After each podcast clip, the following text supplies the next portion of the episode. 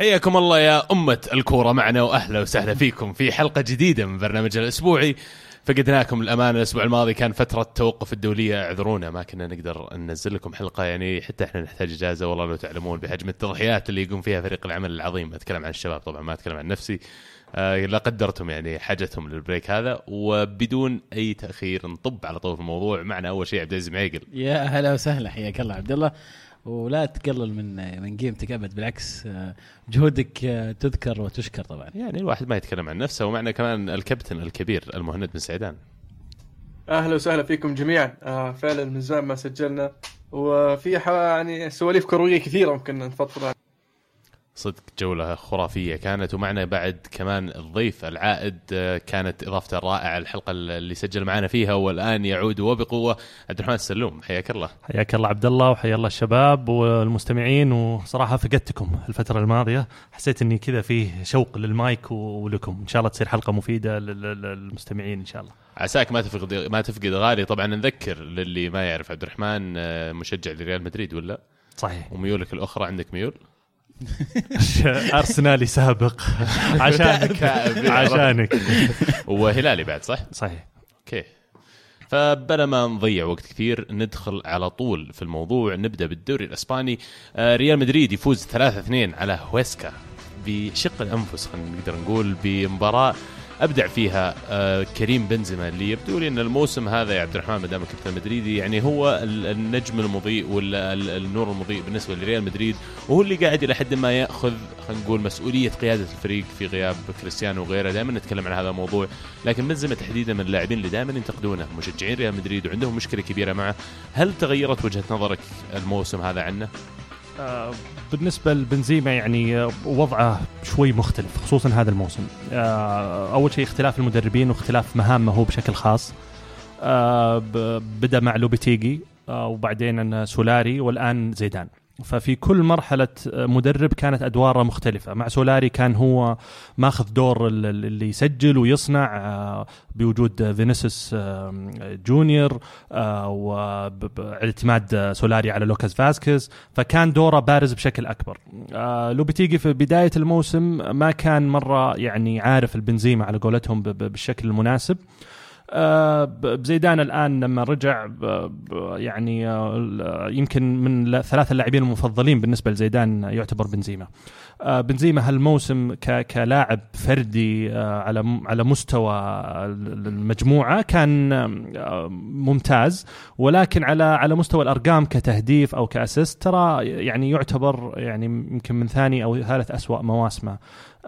في آه، في في ريال مدريد. إبراهيم دياز طيب اللي تو جاي من مانشستر سيتي شفناه يلعب في المباراة الأولى مع ريال مدريد. صحيح. ويعني لعب بشكل أنا أشوف بالنسبة لي أفضل من كثير لاعبين موجودين وأساسيين وحققوا ال Champions League أكثر من مرة مع ريال مدريد.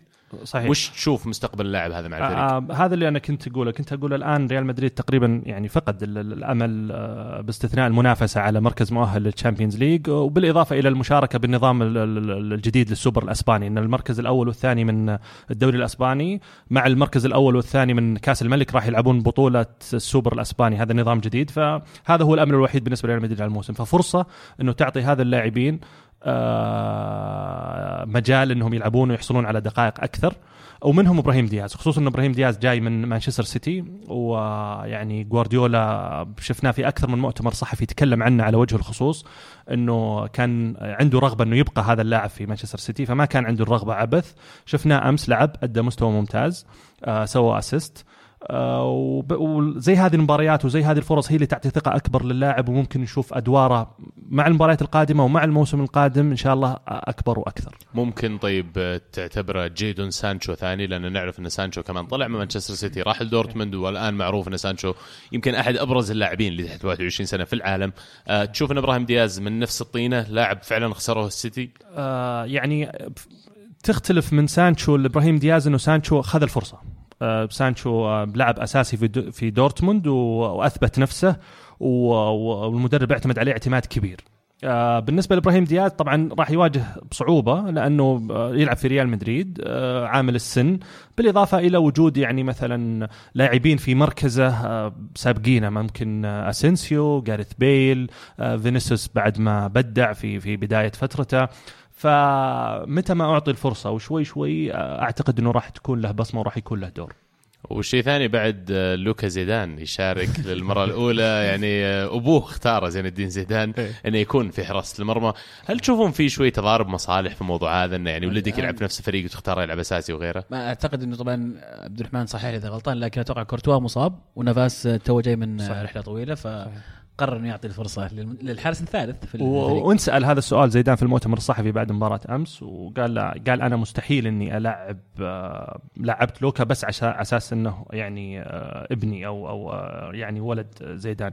اللاعب كان يلعب من عمره 16 سنة في ريال مدريد B وتدرج قبل يعني بعد اعتزال زيدان طبعا ولكن على كلام الإعلام الأسباني اللي اللي أقراه وأتابعه اللاعب عنده إمكانيات أكيد إنه مع الاستمرارية طبعا زيه زي أي حارس ثاني آه، ترجع له الحساسية وممكن يكون بارز. أو بالإعارة برضه ممكن لو أعير واخذ فرصة في مكان ثاني ممكن يرجع آه، بشكل أفضل. والرسالة الأبرز بالنسبة لي من الاختيارات هذه أشوف زيدان يعني بين لك إن المباريات الباقية في الدوري من هنا لنهاية الموسم ما لها أي أهمية. يبغى يعطي فرصة لل- للاعبين إنهم يلعبون على أساس إنه يختار فريقه أو تشكيلته للموسم القادم وتجهيزا للصيف عشان يعرف إيش المراكز يمكن اللي يبغى يدعمها. لأن في خيارات إنك تقعد كروس ومودريتش اثنينهم تستثنيهم في نفس المباراة يعني شوي كان ترى فيه مخاطرة يعني من زيدان. صحيح لأنه يعني السؤال هذا انطرح كثير فيما يتعلق بزيدان إنه وش سبب إنه قبل المهمة الآن والفريق تقريبا فقد الأمل في أغلب المنافسات؟ ليش ما قبل بداية الموسم مع تعاقدات معينة هو طالبها. زي ما ذكرت عبد الله ال- ال- الهدف من هذا ال- ال- القبول في هذا الوقت من الموسم إنه يطلع على مستوى الفريق يقرر من ال- ال- اللاعبين اللي بيخرجون من الفريق ومن اللاعبين اللي آه، آه، بي آه، يعني بيستقطبهم والمراكز اللي يحتاجها. طب يعني دائما وصلنا موضوع زيدان يعني وأنت موجود معنا اليوم عبد الرحمن ودي نتعمق شوي في سالفة زيدان. كنت أسولف مع أحد الأصدقاء المدريدية أم، الأسبوع الماضي وكان طبعا هو من المدريدي يعني عنده وجهة نظر مختلفة قد تكون عن أغلب المدريدية. كان عنده تحفظ كبير على عودة زيدان. أهمها طبعا إنه طبعا ترك زيد ترك زيدان مدريد في فترة هو في القمة فعودته الآن قد تشكل خطر على الشغل اللي سواه والسمعة اللي بناها. لكن النقطة الأهم اللي هي آه، عنده تحفظ على تكتيك زيدان وادواره التكتيكية.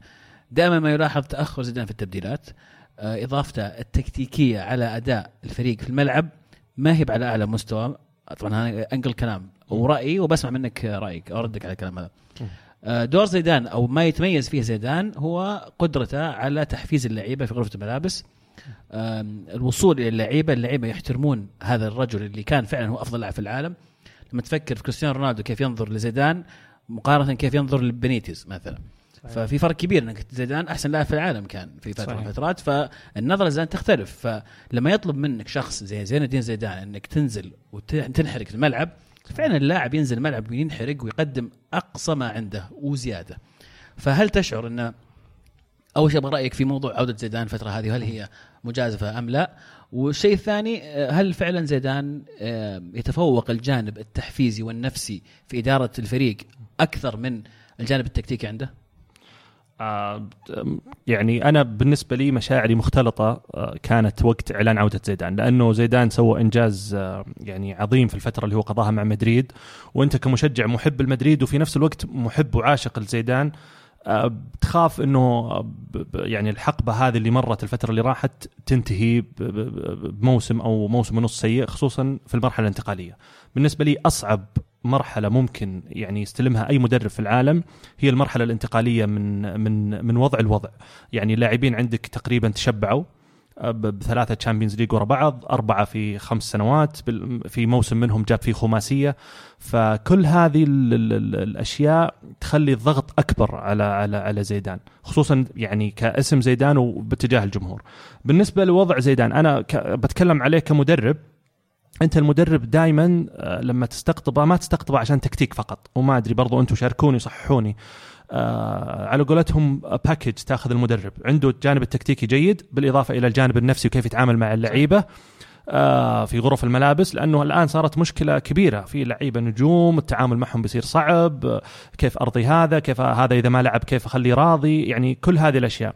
فزيدان آه، من الناحية النفسية أكيد نظرة اللاعبين له آه، باحترامه مفيدة وتحفيز اللاعب إنه إنه آه، آه، ينزل ويعطي أقوى ما عنده هذه موجودة بشكل أكيد. بالإضافة إلى إنه زيدان عنده عنده عنده تكتيك معين. ممكن يتناسب مع مباريات معينة ما يتناسب مع مباريات أخرى زي زي أي مدرب ثاني. ولكن كأرقام أنا قرأت احصائيه يمكن قبل يومين برضو متعلقة بزيدان من أكثر يمكن ثاني أو أكثر مدرب في آخر موسم له أو آخر موسمين خلق فرص للتسجيل ريال مدريد. يعني الفريق قاعد قاعد يلعب قاعد يخلق فرص للتسجيل. في في كورة قاعدة تطلع صح من من الخلف توصل للمرمى بطريقة آه مناسبة. فالكومبينيشن بين التكتيك والنفسي مهم وكلها موجودة في زيدان بالإضافة لأنه هو أسطورة من أساطير النادي نفسه وهذا عامل عامل مهم آه إضافي. نقطة أخيرة قبل ما نتحرك من نتحرك من ريال مدريد آه فاران طبعا طالع الكلام كثير الحين انه كذبة ابريل ذي لا لا بيجيك الحين. طالع كلام كثير إنه مستاء من آه، وضعه في ريال مدريد. يشوف إنه معاملته أو الطريقة اللي ينظر له النادي لا تساوي لاعب فاز بال Champions League. أربع مرات مع الفريق فائز بكأس العالم مع منتخب بلاده الصيف الماضي لا من ناحية الراتب ولا من ناحية الترتيب في الأولوية من ناحية خلينا نقول اللاعبين المفضلين في الفريق. فيقال إنه يحاول يحصل على عقد محسن من النادي بس إيش تشوف قابلية خروجه من مدريد؟ هل بيخليها أصلا زيدان يطلع؟ هل ممكن الإدارة تفرط بواحد زي فران آه أنا يعني اطلعت على الأخبار وكانت صراحة يعني أخبار آه بين نفي وبين تأكيد. آه، بما يخص فران فران قالوا ان السبب الرئيسي غير الراتب إنه ما لاقى ما لاقى يعني التقدير المناسب له بعد حصول على كأس العالم وما تكرم في البرنابيو زي اللاعبين الثانيين اللي حصلوا على إنجازات سواء فردية أو مع منتخباتهم. صح صارت مع جريزمان صارت مع هرنانديز. اي ولكن صار في العكس. رجعت للفيديوهات ورجعت لبعض المواقع المهتمة يعني بالشأن الفرنسي وبريال مدريد.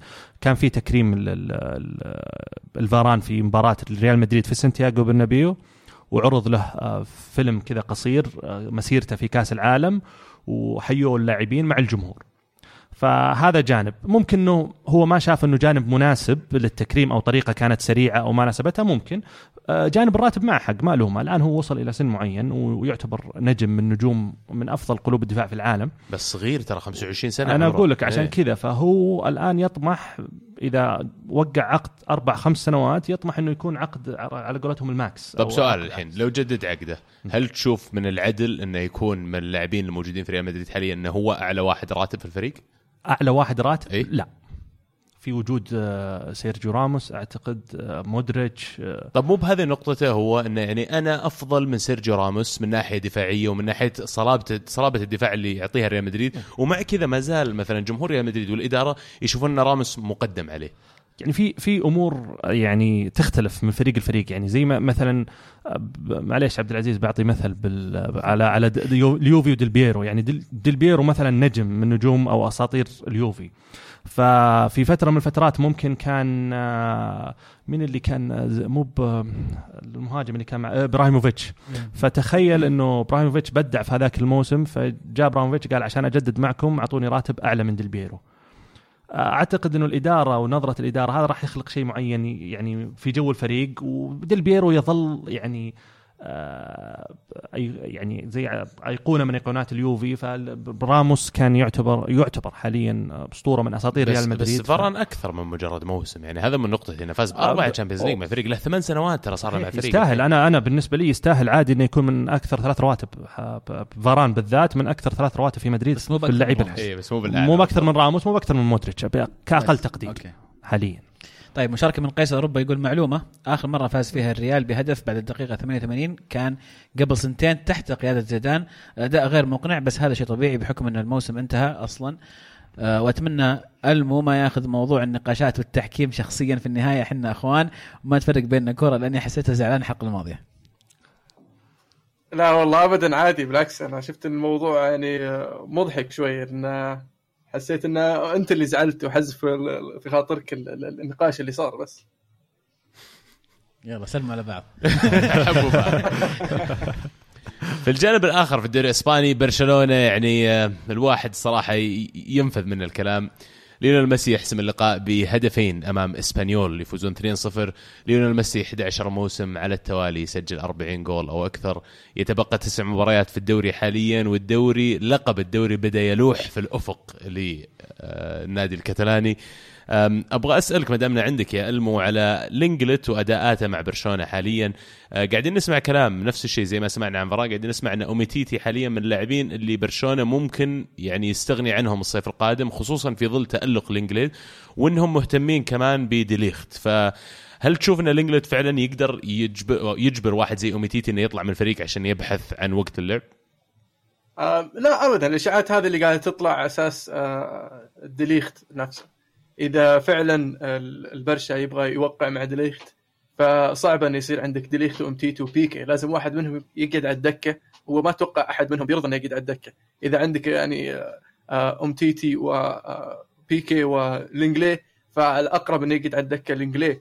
آه، إذا عندك ديليخت وبيكي ولينجلي الأقرب الأقرب لينجلي يقعد على الدكة. بس ما أتوقع إن لاعب بحجم أو مكانة آه، امتيتي يرضى إنه يقعد في الدكة. آه، الموسم هذا طبعا آه، حالة مختلفة بالنسبة لامتيتي بحكم الإصابات اللي جتها وبحكم يعني آه، آه، المستوى التصاعدي للينجلي وتثبيت أقدامه في التشكيلة.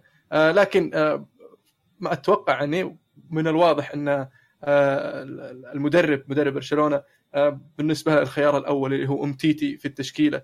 آه، لكن آه، فعليا إذا برشلونة يبغى يخلي امتيتي يطلع فهو السبب الرئيسي آه، التوقيع مع آه، ديليخت وليس آه، لينجلي. هو هذا. الفكرة ألمو إن بيكي حاليا كبر فديليخت أتوقع إن الهدف الأساسي منه راح يكون كبديل لبيكي في المدى الطويل بخصوصا انه عمره 19 سنة. لكن مين بيلعب جنبه في الدفاع؟ إذا قرر إن أوميتيتي بيلعب جنبه فلينجلي زي ما قلت بيقعد على الدكة لكن إذا اختار لينجلي يبدأ أساسي أوميتيتي في ألف فريق مستعد يشيله منهم مانشستر يونايتد يعني ما دامنا عندك. فهذا الشيء اللي أنا قاعد أشوف أنا بالنسبة لي لو إني مكان إدارة برشلونة ومثلا أوميتيتي بيجيب لي مبلغ خرافي 60 70 مليون والله ليش ما أبيعه؟ بس مو بامتيتي من يعتبر الان أحسن مدافع عندهم خلينا نكون واقعيين. أنا بوجهه بس نظري أشوف ان فعلياً- امتيتي هو أحسن مدافع موجود. أتفق معك. وإذا بتبيعه ب 60 70 مليون بتروح تشتري ديليخت ب 60 70 مليون نفس الشيء. فيعني يعني أنت منت منت صاحب نادي كمان محتاج. تبيع وتجيب فلوس يعني؟ بالعكس أنت نادي تبي آه. تجيب أحسن لاعبين اللي موجودين متوفرين. فأنا أشوف إن أمتيتي هو يكون أساسي. وجنبه آه، طبعا آه، بيكي أتوقع إنه يعني راح يكون رمز للنادي يصبح الآن. بالإضافة إلى إذا جابوا ديليخت مثلا أنا ما أتمنى يروح ديليخت صراحة برشلونة. ولكن جيت اليوفي. عاد في كلام طالع عن اليوفي معه. إيه أنا ما أتوقع ديليخت لأنه أصلا آه، يعني آه، لينجلي وامتيتي كلهم اليسار. ف... فتخيل إنه الاعتماد عليهم يكون بدون بيكي الموسم الجاي آه، صعب. ما أدري. أنا ك... ك... ك... كشخص لو بحط تشكيل المدافعين ما ما راح أحط مدا... مدافعين اثنين يلعبون برجل اليسار في نفس المباراة إلا عاد إذا كان شخص آه، أو قدام فريق آه، ضعيف. بس الواقع ان 80% وش- وش من الفرق؟ تلعب وش اثنين هذا هم يشتون؟ باليمين. ليش تحيز؟ اي ليش اثنينهم يلعبون باليمين بس ما تحط اثنين يلعبون باليسار؟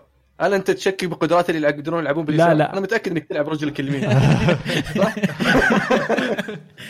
لا لأنه في مركز حساس آه، المو الدفاع يعني عرفت لما تجيك كورة ب- ب- كذا ب- ب- بسريعة أو هذا بيصير ال- الموضوع آه، صعب كتخليص أو كذا لكن على مستوى لا، بس- على المدى البعيد أقصد يمكن في, الكرة الحديثة صحيح. حاليا يجهزون اللاعبين الشبان انه يستو... يقدر يتصرف برجلينه الثنتين. صح إنه يصير في عندك رجل تفضلها على الثانية بس في الحالات الحرجة ال- ال- ال- المدافع اللي يلعب في فريق مثل برشلونة صحيح. آه، يلعب في الفرق اللي على مستوى يقدر يتصرف برجله اليسار. صح إنها مو برجلها المفضلة آه، اليسار بس يقدر يتصرف فيها. حتى لو يلعب برجل اليسار يقدر يتصرف برجله اليمين. وهذا الشيء يعني قاعدين يشتغلون عليه من من- فترة طويلة يعني آه، من ناحية الأكاديميات وتجهيز اللاعبين لل يعني للدخول إلى مستوى الفريق الأول. شوف أنا بشطح فيك شوي لكن يعني من متابعتي لكرة القدم شفت لعيبة يلعبون برجل اليمين كرجل أساسية واليسار عندهم تشابه اليمين. في لعيبة أقدر أقول لك بالاسم اليسار زي اليمين بالضبط ولكن إلى اليوم ما شفت لاعب أشول يمينه زي يساره. هذا هذا أبداً. كان القصد لأنه اليسار مميز يا ألمو ف الأيسر مميز. يعني حتى بس، مارادونا آه، يقول آه، رجل اليمين لو ما امشي عليها قطعتها.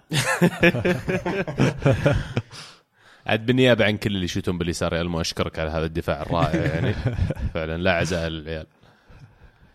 أم بس يعني قبل ما ننتقل آه، ذكر الجهود اللي يقوم بها فيها عبد الله. ترى عبد الله الآن يعني قاعد يتفرج على مباراة أرسنال يسجل معنا في نفس الوقت. فيعني هذا أحد التضحيات اللي يسويها عبد الله للكرة معنا. الله الله الله. إذا صرخ بعد شوي عادي. أيوه ما تشيلها من الحلقة عشان نفوز بس عموما ما دامك وصلتنا عند الأرسنال يعني ننتقل للبريمير ليج.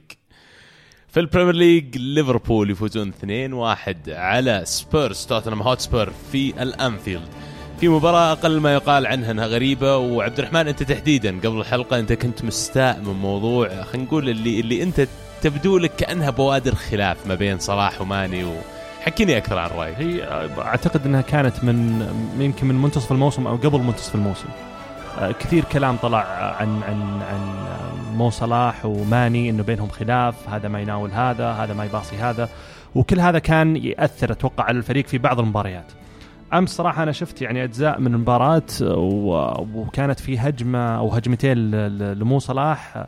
كان بإمكانه إنه يلعبها الماني بكل سهولة ويصير منفرد ماني ويسجل ليفربول الهدف الثاني ويرتاحون. 2-0 كانت يعني في آخر ربع ساعة كانت بتصير مريحة أو ثلث ساعة تقريبا كانت بتصير مريحة بالنسبة لهم. فاختار خيار مو صلاح إنه لا يحاول يسحب المدافع ويشوتها و- ولا ولا اختار خيار ال- ال pass. ففي نفس الوقت ماني في بعض الكور تحس إنه لا آه، أنا ما أشوف إلا الباب. يستلم بعض الكور وذا. وفيرمينو مسكين ضايع بينهم. هو اللي يحاول يرجع يستلم الكورة يلعب هذا شوي يرجع يستلم الماني شوي. فأنا أحس إنه آه، كلوب يمكن ما أدري أتوقع إنه وصل لمرحلة معهم إنه خلاص يا جماعة انزلوا سووا اللي تبون أهم شيء فوزوني. يعني يعني فعلا. قد يكون المدرب يقول لهم إذا صرت قدام الباب خذ الهجمة شوت جرب عرفت؟ قد يكون هذا توجيه مدرب. لكن أنا أبغى أتكلم عن الجانب التكتيكي بعد أكثر شوي. آه الخيار اللي بدأ فيه بوكيتينو المباراة ب 3 5 2 آم، خيار كارثي أنا أشوفه بالذات إنك في بداية المباراة الشوط الأول هم كانوا يلعبون 3 5 2 لما يصير عندك ناس زي صلاح وماني على الأطراف لما يصير عندك اطراف سريعين مرة قاعدين يلعبون ضدك الأظهرة حقينك بدل ما إنهم يعطونك خلينا نقول بعد على الأطراف يصيرون مضطرين إنهم يضمون مع قلوب الدفاع عشان يغطون على المساحات اللي موجودة مع المهاجمين السريعين. فاللي يصير إنه تقلب الخطة عندك بدل ما هي 3 5 2 تصير 5 3 2 والثلاثة اللي في الوسط ما عاد يلحقون إنهم يغطون الأطراف لأنهم موجودين في مناطق خلينا نقول آه، في وسط الملعب في مناطق العمق والأظهرة مو بقادرين إنهم فعلا يوفرون ال- ال support والجهد الهجومي عشان يساندون خط الهجوم. وهذا اللي شفناه في الشوط الثاني لما نزل المدرب غير آه، سحب قلب الدفاع ديفنسون سانشيز غير شكل الفريق خلى في بعد أكثر في خط الوسط على الأطراف آه، أعطاهم توازن كبير. وفي المقابل آه، بالنسبة لليفربول مفاتيح اللعب حقتهم كانت كلها من الأطراف كانت كلها من الأظهرة. عندهم هم متوفقين بظهيرين الحين روبرتسون والكساندر أرنولد قاعدين يقدمون ترى يعني قد يكونون هم فعلا الجنديين المجهولين في موضوع تحقيق اللقب الدوري من عدمه بالنسبة لليفربول. وكلوب ما شفته غير كثير في مباراة ثانية أو في يوم ثاني كان ممكن تضيع ترى نقاط المباراة. آه، بالنسبة لتوتنهام أنا كان عندي مشكلة في خط الوسط أكثر ما هو خط الدفاع يعني آه، لما لما يصير عندك فريق آه، يتميز بالثلاثي الهجومي زي ليفربول آه، فتتفهم ليش يلعب ثلاث مدافعين. آه، لكن خط الوسط اللي ملعب لي سيسوكو محور معاه آه، ديلي علي وإريكسون آه، ما فيها شوف آه، توازن خط الوسط. آه، سيسوكو يعني يعتبر كان وسط box to box واثنين آه، يعني attacking midfielders ما في ما في واحد اللي آه، اللي هو محور دفاعي ولا فيه اللاعب اللي اللي يحاول آه، يستحوذ على الكورة مثل holding midfielder مثل وينكس مثلا. أنا ما أدري إذا كانوا مصابين آه، لكن آه، ال- الفكرة إن آه، تشكيلة الوسط ما كانت متوازنة في وجهة نظري بالنسبة ل توتنهام في هذه المباراة. ويعني من الشوط الأول كان واضح إنه ما توفق توتنهام في السيطرة على خط الوسط بوجود يعني طبعا ال- الثلاثي الشهير بالنسبة ل آه، ليفربول اللي هم هندرسون ميلنر والحبيب فينالدوم وفعلا هذا الت- التكرير اللي قاعد اقوله إنه ما في أطراف موجودين في الوسط هذا اللي تعبهم. طيب المهم شكلك مبسوط الأسبوع ذا. في أخبار زينة من آه، مانشستر ولا؟ والله يقولون يعني صار آه، في أحد يسوق جديد عندكم؟ أولي أولي أولي. عطنا الأخبار عطنا الأخبار حقتك. ففعلا صار صار آه، مدرب رسمي آه، آه، للنادي أولي جونار سولشاير وأنا كان شخصيا يعني آه، قلت أنا أفضل انه يتم الإعلان في نهاية الموسم آه، لكن آه، تتفهم ليش آه، قرر ال- ال- آه، النادي إعلان مبكرا بحكم آه، يعني إحنا عارفين إنه بيصير هو المدرب وحنا نبغاه هو المدرب وهو يبغى يقعد واحد صفر. لعبنا؟ الغاه الغاه لا. لعبنا لعبنا. يا حكم يا سخيف. sorry ألمو. ما في فار. ما عندهم فار ذول أصلا. متخلفين. تعال تعال يا رمزي تعال sorry تعال دوري المو المتطور أنا تعال. اسف اسلم. وش صار؟ طيب. جابوا ما جول وذا الماخوذ ألغاه ماني فاهم ليش. ليش مو بجول؟ يعني شوف ما في شيء يا أخي. أسلم أسلم ألمو. المهم أيوه. آه فبالنسبه للفريق عشان والإدارة عشان تقدر تخطط للموسم القادم آه واللي بالنسبة للاعبين اللي اللي, اللي يبغى لهم تجديد آه مثل آه دخيا مثل بوجبا مثل إريرا مثل ماتا وغيرهم اللي باقي ما بعد جددوا. آه لازم آه آه يصير في الاستقرار في الفريق. لازم يعرفون إن هذا المدرب قاعد خلاص ما, راح يصير في فيلم في الموسم القادم. من ناحية التعاقدات آه عشان تبدأ من بدري تتعاقد مع لعيبة. آه لازم يعرفون اللاعبين اللي تبغى تتعاقد معهم وش الخطة مين مدربك وش البرنامج اللي تمشي عليه. آه ف شخصيا أنا مبسوط إن اولي قاعد ومستعد إنه يعني نخوض تحدي جديد مع أولي. وإن شاء الله انه آه تستمر فترة أولي إلى إلى ما بعد ال 20 30 وال 20 40 عاد على طاري هيريرا ألمو يقولون إنه اتفق مبدئيا بعقد مبدئي مع باريس سان جيرمان نروح لهم الصيف الجاي. هل الأخبار صحيحة؟ آه والله المتناقل إن إدارة اليونايتد مقدمت له عرض آه ب 170 آه ألف الأسبوع. وهو يبي 200 ألف. وهو هو يبغى 200 ألف والصحف تقول إن باريس مستعد يعطيه اللي يبي بس تعال. آه فإذا ما هو براضي باللي, باللي موجود قدامه الله يسر عينه عليه يعطيه العافية ما قصر. آه ونقدر نجيب غيره زي ما جبنا. وأيضا في أخبار أخرى يقولون أن دخيا أتم الاتفاق مع اليوفي خلاص وراح يجي الصيف القادم معلش صوتك راح. 1 ابريل 1 واحد ابريل لا صدق في في أخبار طلعت انه اداره مانشستر يعني إلى الان ما اتفقت مع دخيه ورافضه يعني مطالبه هل هذا صحيح المو؟ آه هو حساس ترى مره انت لا والله لأنه حرام يعني نجم الفريق هذا المفروض اوقع إيه. معه وأنا مغمض أسلم. آم هو ال- ال- المشكلة طبعا اللي صايرة إن عقد آه، سانشيز. سانشيز. ياخذ 350 ألف في الأسبوع فمسوي مسوي معضلة بالنسبة لدخيا وبوجبا بوجبا. طبعا يخلص آه، عقده في 2020 آم، آه، آه، و- وقاعد الإدارة تقنعهم انه لا تحطون آه، سالفة عقد سانشيز في ك, ك يعني آه، للضغط على الإدارة انك إنكم تطالبون. آه، وكل واحد بيجيه اللي اللي نشوفه هو يستاهل. ومؤخرا الأخبار بدأت تطلع اليوم إن ال- ال- اليونايتد مستعد يعطي دخية 350 بصراحه 350 يعني آه، يستاهلها دخية. بس بشرط احس تعطيه المبلغ هذا إنه يوقع معك مثلا ست سنوات ولا سبع سنوات اي ممكن أعطيه هذا العقد. إي أكيد أكيد. وبالنسبه و- لبوجبا في كلام إنه بيطلع بعد صح؟ آه، آه، بوجبا برضه قاعد يستغل ال- ال- الفترة هذه بإنه يتغزل بريال مدريد بحيث إنه يقدر يحصل على الراتب اللي هو يبغاه. وفي الأخير يعني زي ما قلت لك إدارة اليونايتد ما راح تقصر. إذا أنت تستاهل بيجيك ما ما تستاهل. لكن إذا أنت ما تستاهل فيعني يعطيك العافية. شكرا. مع السلامة. والله هذا زمن المرتزقة يا شباب. والله ما زي كابتنكم. والله خلعك والله أنا قاعد يعطي. إحنا ما أعطينا عقد بس عموما ما علينا كابتن. أنا أبي أحد يشرح لي ليش هذا مو بجول. عموما يمكن تشوفونها بعدين أنتم بس يعني عطاري التحكيم في مباراة ودك تتكلم عنها؟ والله أنت أنت كنت موعدني أخليها للنهاية بس صدقي في أبغى أتكلم عنها.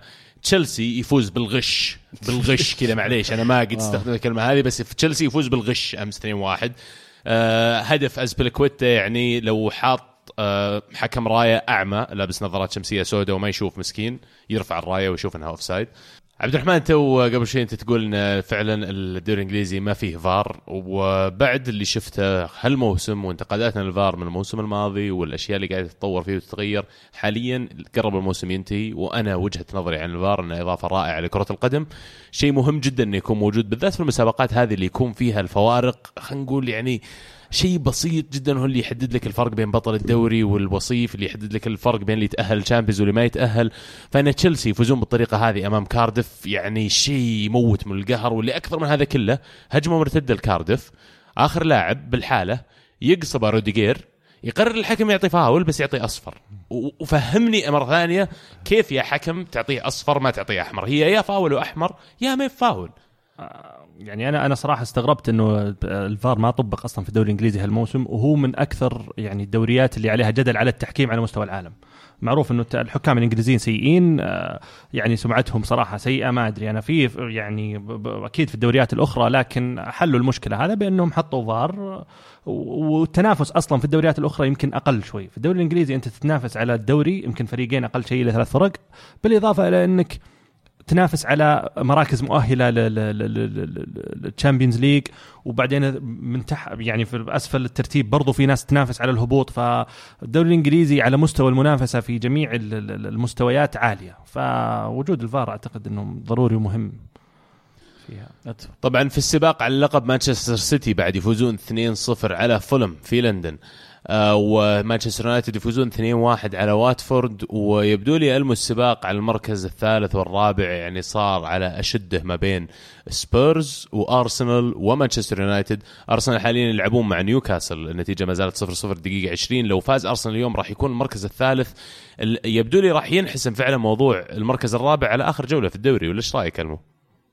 آه فعلا المنافسة راح تستمر يعني ما راح تكون بس عن منافسه على اللقب لأن المنافسه على مركزين اللي, اللي تحت الأول والثاني. و... وأتوقع يعني ال Europa League راح يلعب دوره آه بالنسبة لتشيلسي وأرسنال. وأتمنى أن يعني أحدهم على الأقل يفكنا ويركز على ال Europa League آه ويخلينا يعني نشوف حالنا. ولا إيش رأيك عبد الله؟ والله لا عاد جيب طاري Europa League. أنا بتهاوش معك لو تقعد. كل ما جبنا طاري الدوري المركز الثالث والرابع لفيت عليه وقلت لي Europa League ما Europa League. فكني. أنا أبغى أصير مركز الثالث أو الرابع ما علي من ال Europa League. طيب خلاص خذ الرابع وخلنا ناخذ الثالث يا أخي لا إحنا ناخذ ثالث وأنتم تطلعوا سبيرز يا أخي. شفت انتقالات okay نمشيها لكم بس مو بدرجة مراكز بعد يعني. صدق هذا يسمونه تلاعب يا المنتبه. ترى يقفلون برنامجنا بعدين. عموما هذه الجولة راح تكون جولة مزدوجة. يوم الثلاث والربوع راح تكون في جولة أخرى لبعض الفرق منها مانشستر يونايتد تشيلسي وسبيرز ومانشستر سيتي. ليفربول ما بقى لهم مباراة الجولة ولا أرسنال الوعد الجولة القادمة. والآن بنهاية هذه الجولة آه، في صدارة ال Premier League. مين في صدارة ال Premier League؟ ليفربول ليفربول. ليفربول فرق مباراة. ليفربول فعلا في صدارة ال Premier League تبقى مباراة لمانشستر سيتي. الفرق بينهم نقطتين. السيتي لو يفوز في نهاية الأسبوع هذا زي ما قلنا يوم الربوع يصير هو الأول متصدر بفرق نقطة عن ليفربول. وزي ما تفضلت المتول الفوارق بينهم بسيطة جدا. ما راح ينحسم الحين لقب الدوري يبدو راح ينحسم في آخر جولة من الموسم. آه مشاركة من المتوتر جدا يقول نقدر نقول فان دايك أفضل لاعب في ال Premier League هذا الموسم. وأيضا يقول عزيز أرجوك واصل توقعاتك. الليفر تاهل من ميونخ واليوفي تجاوز مدريد ويبقى أهم توقع بالنسبة لي فوز السيتي بالدوري. تكفى لا تغيره. هاشتاج بحل السفينة. بحل بالسفينة. بحل يا السفينة يقول بحل. فان دايك أتوقع يعني قد يكون أفضل لاعب في الدوري في ال Premier League. في منافسة من ستيرلينج في وجهة نظري. ستيرلينج آه. يعني قاعد يقدم مستويات رائعة مع مع السيتي وأتوقع اللي راح يحسم الموضوع يعني البطولة يفوز باللقب صحيح إيه لكن مع الأسف إنه يحسم يحسم الجائزة تسلم قبل ما تنتهي قبل ما ينتهي الدوري يعني قد تكون أكثر إنصاف بهذه الطريقة ولا؟ من أي ناحية؟ إنه تعطى للاعب اللي فعلا كان. مستوى أفضل بغض النظر عن من اللي فاز بالدوري في الأخير. ممكن لكن مو بشرط انه أحسن لاعب يصير أصلا منافس على الدوري أو أو فاز بالدوري. شفنا بيل يفوز فيها وفريقه كان الرابع وصلاح فاز فيها وفريقه كان الرابع. صح. فمو بشرط إن الفريق اللي ينافس على اللقب هو اللي يفوز. بس يبدو لي الاسمين اللي ذكرتهم هم الأبرز لأن ليفربول بنى موسمه هذا ونجاحه خلال الموسم على قوة وصلابة الدفاع. أكثر فريق جايب كلين شيس في الدوري وجزء كبير مو بصغير على فان دايك وحتى الأهداف اللي سجلها بعضها حاسم وجمع لهم نقاط كثير. آه، وبالنسبة لستيرلينج فعلا بعد يألموا الأداء أو المجهود اللي قاعد يقدمه هذا الموسم وأهميته بالنسبة للسيتي كبيرة جدا لاعب نضج بشكل سريع جدا يعني فرق بين الموسم الماضي والموسم هذا. أكثر شيء فرق بالنسبة له يبدو لي الاستمرارية وثقة المدرب إنه قاعد يلعب مباريات كثير الموسم الماضي وبداية الموسم هذا كان في مداورة بشكل أكبر ما بينه وبين ستيرلينج وبين برناردو سيلفا وغيره. لكن الموسم هذا حتى مع جية رياض محرز ما زال مثبت نفسه هو النجم الأول والأساسي للفريق حتى يعني إلى حد ما غطى على اجويرو ترى. آه، أنا حبيت تصريح صلاح يوم سألوه آه، ان أن مستواه نازل. آه، فقال يعني في ناس مسجلين أهداف زيي أو أقل مني ويقولون عنهم أن هذا موسم حياتهم. أنا مسجل يعني أهداف أقل من الموسم الماضي ويقولون إني يعني إنه موسم سيء بالنسبة لي. فهذا الشيء اخليه لكم عشان تحكمون. واتوقع إنه يقصد ستيرلينج. بس يعني سليماني ممكن بعد. ما أدري أنا بالنسبة لي التصريح ما كان موفق. يعني أشوف إنه يعني أنا والله حبيته والله بصراحة. لأنه يعني رد على اللي قاعد يقولون إنه صلاح سيء هذا الموسم وصراحة طيب يعني صح إني ما سجلت أهداف زي الموسم اللي راح لكن ما زلت إني موجود على الصورة ومسجل أهداف مسجل 17 لا هدف بس بس 15 مستواه في الملعب مستواه ترى صاير يعني فعلا فعلا غريب. يعني أشياء ما كنا نشوفها من محمد صلاح. صار يعني حتى قرارات اللي يتخذها في الملعب اختلفت كثير. فأعتقد إنه الضغط فعلا مأثر عليه كلاعب. من من نتيجة الموسم الماضي اللي الموسم الجميل اللي قدمه أصبح يفكر كثير في الملعب إنه كيف لازم يؤدي بشكل أفضل مأثر هالشيء على قراراته. وأنت كلاعب يعني أصلا متى ما بديت تركز الناس وش يقولون عنك هنا تبدأ يعني تفقد جزء كبير من من مستواك وتأثيرك. آه، الناس يقولون ما, ما عليك منهم. العب أد اللي عليك آه، ساعد فريقك وخلاص. ذكرتني بواحد في مقابلة بعد المباراة قال أنا مو بأي أحد تقيمني. اليوم ضيع ثلاث انفرادات بنجي نبي إيه. نجي بعد شوي. كذا نكون ختمنا على ال Premier League ونوصل لل Serie A. ابى أبدأ فيك يا عزيز اليوفي. اليوفي مباراة سيئة جدا فوز بشق الأنفس على إمبولي. لا استحواذ لا سيطرة لا خطورة تذكر يعني. في غياب رونالدو اليوفي يعاني. والله رونالدو. ديبالا كان- بعد. كانت هي ديبالا طبعا قبل بدايه المباراه جت إصابة. ف سحبها طبعا أليجري المحنك ونزل بنتنكور. لا تسألني وش كانت إيش كانت تشكيلة وش كان تفكير لكن هو قرر إنه بيلعب بأربع محاور بدل يعني المهم. اليوفي تحس إنه طفى أي مجهود في في الدوري وخلاص بيركز على ال Champions League. انت فارق بكم 15 نقطة الحين في الدوري فيعني لو تلعب فريق ال- الصغار يمكن ما ما يضيع عليك الدوري. ليش ما تلعبون مويس كين أساسي يا جماعة؟ لا لا؟ هو يلعب أساسي بس إنه لعب مبارتين. وأنا بوصل مويس كين مويس كين لعب مبارتين أساسي مع منتخب إيطاليا مسجل في المباراتين. آه ف في المؤتمر الصحفي سألوه قال أنتم لو لعبت مويس كين مباراة وجاب العيد بتشبون عليه أنتم الإعلام. أول ناس بتعدمونه أنتم. فأنا أدرى أنا أعرف أطلع اللاعب بشكل كويس وأنا أثق فيه من هذه الناحية. صح إنه حن يطولها شوي لين ينضج اللاعب بين قوسين. ولكن شفناه شارك شوط الشوط الثاني وبعد ثلاث دقائق جاب هدف. أسبوع رائع يعني يستاهل يكون بطل الأسبوع آه، موسيكين لأنه فعلا هدفين مع منتخب إيطاليا في مباراتين ورا بعض. أصغر لاعب يجيب هدفين في مباراتين متتالية للمنتخب الايطالي بعدين مع اليوفي أيضا يسجل هدف الفوز. لاعب يعني متحمس وهذا أتوقع وقت اللعيبة الصغار في الفترة هذه. لما الفريق فقد الحماس في الدوري أنت فارق 15 نقطة ولك أصلا سبع سنين تفوز بالدوري. تركيزك كله بيكون على ال Champions League هذه فرصة الآن للعيبة الصغار زي كين إنهم يستغلون الفرصة ويثبتون نفسهم. دانيال روجاني بعد اللي كان يتعرض لانتقادات كبيرة من الصحافة وحتى من بعض جمهور اليوفي آه، إدارة اليوفي تضرب كل هالانتقادات عرض الحائط وتجدد له عقده آه، ويلعب أساسي في هالمباراة. آه، لأنه يمكن فيه اهتمام كمان من أندية كثيرة خارج إيطاليا إنهم يتعاقدون معه. هل تشوف روجاني هو مستقبل دفاع اليوفي؟ شوف اللاعب كان عليه عليه آمال وطموح كبيرة جدا. للأسف إنه اللاعب يفتقد لل- للمخاشنة القوية والدخول الجسماني القوي. يعني أذكر كان في إحصائية أول ما لعب مع موسمه الرائع مع أيام إمبولي. كان الجميع يتكلم إنه هذا اللاعب اللي ما أخذ ولا كرت أصفر طول الموسم. المدافع الأنيق اللي ما أخذ ولا كرت أصفر. وأنا كنت أشوف الإحصائية هذه وأقول يا أخي هذا مو بشيء كويس. ما ما ما, ما أعتقد. إي أنت مدافع مو بشيء كويس ما أخذت ولا كرت. وأذكر جاء اليوفي بعد هالموسم ولعب كم مباراة بعدين أخذ كرت أخيرا. بديت أفهم إنه اللاعب كان يلعب بطريقة مختلفة تماما في أمبولي. كان يلعب حتى كان ظهر أيام ساري. كان ساري يحاول ياخذ ياخذ معاه نابولي. كان يلعب بطريقة طبعا ال zone ال marking والمنطقة تغطية الدفاع حسب المنطقة ويعني وباصة نظيف يعني ويناول يعني في إيه. في أناقة في الدفاع. فجاء اليوفي وتغير عليه كثير. لا ممكن نلعب إحنا.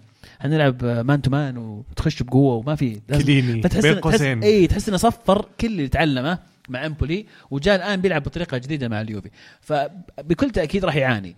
هل هو المستقبل؟ ما أدري. الموضوع يعتمد على إمكانية المدرب اللي يدربه إنه يطور من مستواه وما أتوقع ياخذ كروت. ما أتوقع ان في أحد يعني في مكان أحسن من إنك تتعلم دفاع غير إنك تكون جنب كليني. صح. فأتمنى إنه يستفيد من هذا الشيء. على قولة المو مو بنتي المو. المو يقول آه، جامعة آه، دفاع ها؟ إيه. هارفرد الدفاع بعد. عموما في المباريات الأخرى قطبي مدينة ميلان يخسرون في نفس الجولة. يعني مزبلة جماعية من الميلان اثنينهم يخسرون 1-0 آه الإنتر يخسر في ميلان. والله معليش هذا اللي صار يعني. إنتر خسر 1-0 ضد لاتزيو في السنسيرو وإي سي ميلان يخسر خارج أرضه في سامبدوريا 1-0 آه، الفريقين يعني لهم آمال كثيرة إنهم يخلصون في ال top four لكن لاتزيو يمكن هو أكبر الكاسبين من هالجولة لأنه فاز والفريقين خسروا وقرب للمركز الرابع. صار بينه وبين ميلان بس ثلاث نقاط وبين إنتر والميلان نقطتين. ميلان كمان فرص أو فرط في فرصة ثمينة إنه يصير في المركز الثالث. صحيح خصوصا إنها يعني خسارة جت بخطأ يعني فادح من دوناروما. دوناروما كل ما قلنا خلاص هذا الآن مستقبل الحراسة الإيطالية والرجال يبدع لك ثلاث أربع مباريات يجي مباراتين ينكب يجيب العيد فبس جاتوزو أنا بالنسبة لي جاتوزو وسباليتي فيما يتعلق بإنتر ميلان وإي سي ميلان علامة استفهام كبيرة عليهم الاثنين. سباليتي مرة فوق مرة تحت ما تدري مباراة تمدحها المباراة اللي بعدها تسبه يعني الله يعين مشجعين إنتر ميلان صدق صراحة خصوصا هذا الموسم. وبالنسبة لميلان يعني جاتوزو ما أقدر آه، يعني ألومه كثير. هذه إمكانياته. أعتقد هذه قدراته آه، إنسان شبه يعني مدرب شبه عارف إنه ما راح يكمل ال- ال- ال- ال- الموسم الجاي هذا. واحد صفر بر- برضو لاعبنا؟ نفسه مرة ثانية رمزي رمزي. الغية حكم يا نشوفك تلغيه المبقايل برضه؟ أوكي. سوري بداح انت لا، لا لا. لا لعبنا لين ينتهي لعبنا؟ لين. يجي 30 6 ما تقول لعبنا يوم 1 7 قل لعبنا كيفك لو سمحت يعني سوري عبد الرحمن لا. لا عادي تعقيبا. عبد الرحمن كنت. تتكلم عن نقطة حلوة جد- جدا. فيما يخص دوناروما طبعا اللي ما شاف اللقطة في أول 30 ثانية الظاهر ال- المدافع مين رجع الكرة لدوناروما دوناروما اختار ير- يرجعها في اتجاه المهاجم اللي جاي ضاغط عليه وسجلها هدف أو حتى ما احتاج دفريل انه ما على يسوي طول شيء بس لمسها اي بس, بس. يعني ما تدري هي pass هي تخليصة كانت غريبة. خليني آخذ الجهة الثانية من من النقاش. دوناروما أخطأ ما أختلف معك. ولكن اعتماد جاتوزو على إنه يلعب بهذا الأسلوب إنه لازم نبني من الخلف ولازم غصب تصير أنت الحارس اللي زي زيك زي نوير زيك زي آه، ادرسون ولا الحراس دول اللي يعتمدون برجولهم لازم يشاركون. يا أخي إذا أنت عندك حارس زي دوناروما أنت عارف كويس إنه لا يجيد هذا الدور ما هو كويس فيه. ودفاعك لل- للأمانة نرجع موساكيو واللي جنبهم. ما هو ما هو يعني لعيبة حقين صناعة من الخلف. ليش أنت مصر تعتمد على هذا الأسلوب؟ وهل فعلا نستطيع أن نلوم جاتوزو على هذا الهدف؟ أنا ما ألوم جاتوزو على الهدف ولكن آه، طريقة اللعب زي ما ذكرت أنت إذا كان هو فعلا يعني مصر عليها آه، يعني آه، غريبة. لأنه أصلا في نفس المباراة هو غير التشكيلة غير طريقة اللعب. عادة هو يلعب بكيسي باكايوكو وبيليا ثلاثة. الآن لا لعب جناحين. آه، واستغنى عن واحد من الثلاثي الوسط. آه، فصار في فراغ شوي في الوسط. حتى الكرة لما تطلع من الخلف من إي سي ميلان ما كانت توصل بالشكل الصحيح. الحل دائما سوسو يسحب سحبتين ويلعب أوفر. آه يعني هذا كان الحل الوحيد بالنسبة لجاتوزو. وتغييراته كانت شوي متأخرة. يوم. يوم غير شوي تغير اللعب. فأنت الآن في في مرحلة منافسة. آه، هذا ال- ال- ال- ال- ال- الشيء الوحيد اللي باقي لك في الموسم. آه، إذا ما دخلت بكل مجهودك أنا دائما هذه وجهة نظري في أي مباراة في العالم مع أي فريق ادخل بكل قوتك من بداية المباراة. خلص اللي تبغى تخلصه الشوط الأول ما تدري وش ظروف المباراة وبعدين لكل حادث حديث. آه، ريان يقول من يوم جاء المربع هل في تفسير منطقي لصعود وهبوط مستوى الفريق المفاجئ؟ المربع يعني قصده جاتوزو يعني ما ما أدري أنا أشوف انه إمكانياته. اي إمكانياته قراراته يعني الجميع أي واحد يتابع الدوري الايطالي يعرف إن سامبدوريا فريق في ملعبه بيضغطك. صعب. فريق دائما يضغط يحب إنه يضغط على المدافعين. فمجرد أصلا فكرة إن اعتمادك على هذه الطريقة وفريقك غير يعني مقنع فيها أو غير متقن لهذه الطريقة أشوف إن هذا أول خطأ ممكن يرتكبه جاتوزو والاعتماد عليه في الفترة القادمة قد يكون خطأ كبير بالذات إنه الآن في خيارات متوفرة منها مثلا كونتي. ننتقل للضفة الأخرى من من من الديرة الجميلة. من. المزبله يسلم.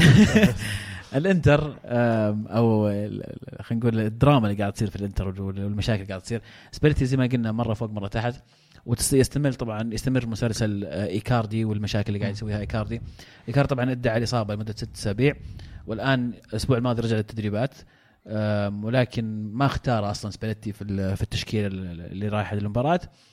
وطلع طبعا آه، ماروتا يقول إنه من حق سباليتي إنه يختار ولا ما يختار هذا شيء راجع لسباليتي يعني كأنه شيء يعني كأنه شيء يحتاج تبرير أصلا. وسباليتي قال إنه يعني والله لو إنه ميسي يعني بكل أمانة اللاعب الوحيد في العالم اللي ما أقدر أستغني عنه هو اللي هو ميسي اللي ممكن أنزله ويغير المباراة. إيكاردي عادي لاعب كويس لكن ما هو يعني ما هو ميسي في الاخير واللاعب اللي ما يحترم التيشيرت ولا يحترمني ما ما أتوقع إنه يستاهل يلعب لين يتحسن. فيبدو ان نهاية العلاقة بالنسبة لإيكاردي مع مع الإنتر. ويظل السؤال المهم مين أصلا بيأخذ انت إيكاردي مع زوجته؟ تتحقق نبوءة الكرة معنا. إحنا نقلناها أتذكر قبل فترة لريال مدريد ويبدو لي بيصير الصيف الجاي. والله ما أنا أتوقع إن مدريد- كمشجع لا إيه. يعني هو هو يمكن ضمن ال- ال- الخطط إلا اليومين أو ثلاث أيام اللي راحت آه، طلعت أخبار مرة قوية عن يوفيتش.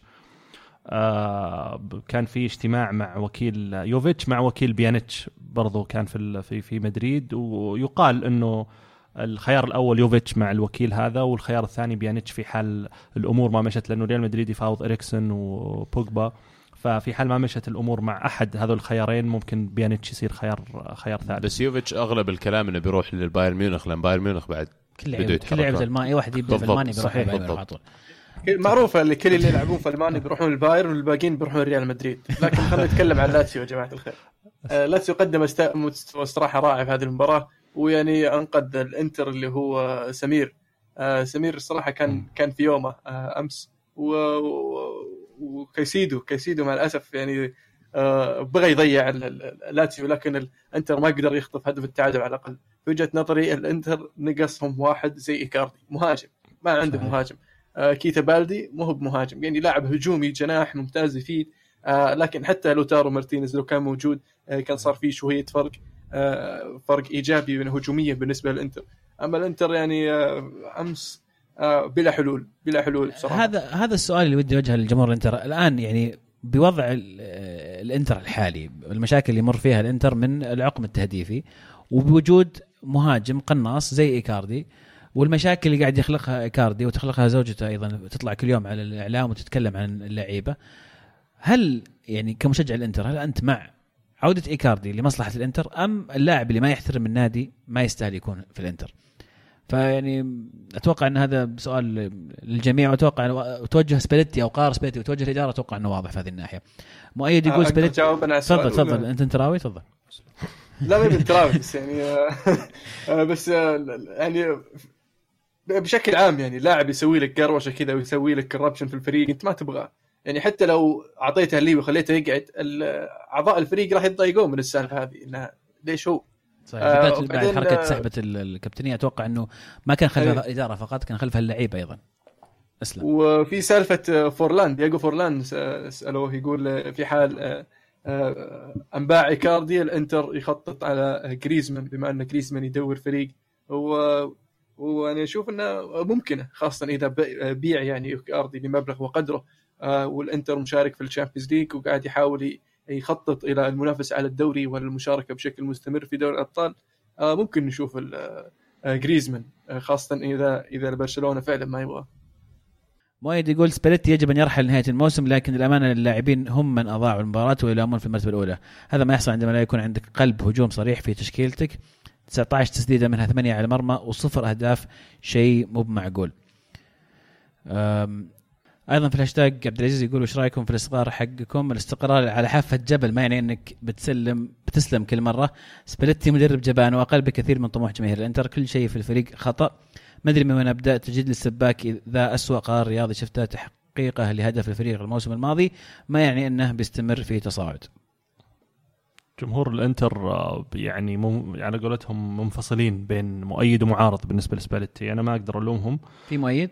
آه فيه آه يعني بعض الأحيان لما تدخل تقرأ تتعمق شوي عشان تعرف آه وش صاير في الفريق وكذا في ناس يقولون إنه الفريق في مستوى تصاعدي في كورة حلوة قاعدة تلعب ولكن أخطاء فردية. آه، ما كان مثلا متوقع إنه ناينجولان اللي كان في روما هذا هو ناينجولان نفسه اللي قاعد يلعب مع إنتر حاليا بمستوى سيء. آه، جاب آه، فيرسلاكو أتوقع اسمه ما أدري إذا صحيح حق أتلتيكو مدريد الظهير الكرواتي كان ممتاز الموسم الماضي في أتلتيكو. وفي كأس العالم مع كرواتيا بدع جاء الرجال مو قادر يمسك كورة ما مو قادر حتى over يلعب over صح؟ فممكن آه، تقدر يعني ما تقدر تلومهم على هذه الناحية لكن أنا شخصيا بالنسبة لي سباليتي من متابعتي له مع روما مع إنه كان الموسم هذا كان موسم ممتاز. آه، سباليتي ما أقدر أثق فيه على مستوى موسم كامل. مرة فوق مرة تحت. طريقة لعبه بعض الأحيان غريبة قناعاته في بعض اللعيبة آه، غريبة. ماستر انتر يقول ميلان خسر روما انجلد بالأربعة. ومباراتنا ضد لاتسيو على أرضنا ولو استطعنا الفوز بتكون كل الفرق اللي بتنافسنا على المركز الثالث خسرت وضمننا المركز لباقي الموسم تقريبا. ما في فرصة أحسن من هذه لكن نسيت أن نادينا الحبيب يدربها سباليتي كذا يكون ختمنا الدوري الإيطالي ونوصل لفقرة. نابولي وانت وروما يعني إيش دعوة يا عيال؟ نابولي يا عيال نابولي قدم مستوى خرافي يعني. جلد روما في أرضهم يعني ولعب في حسبتهم لعب. ما شفت أنت اللمسة حقت ملك ما شفت اللمسة حقت الملك مسجل الهدف الأول؟ لمسة مارادونية جميلة. ما شفت ال ال ال ال ال كيف يعني فتحوا دفاع روما في أربع أربع مرات يعني مو هذه أربع مرات اللي جاء منها الهدف بس. ال- روما كانوا ضايعين ضايعين ضايعين. آه، بدأ يتحسن روما في الشوط الثاني لما دخل آه، أوندر والحبيب الثاني كلويفرت.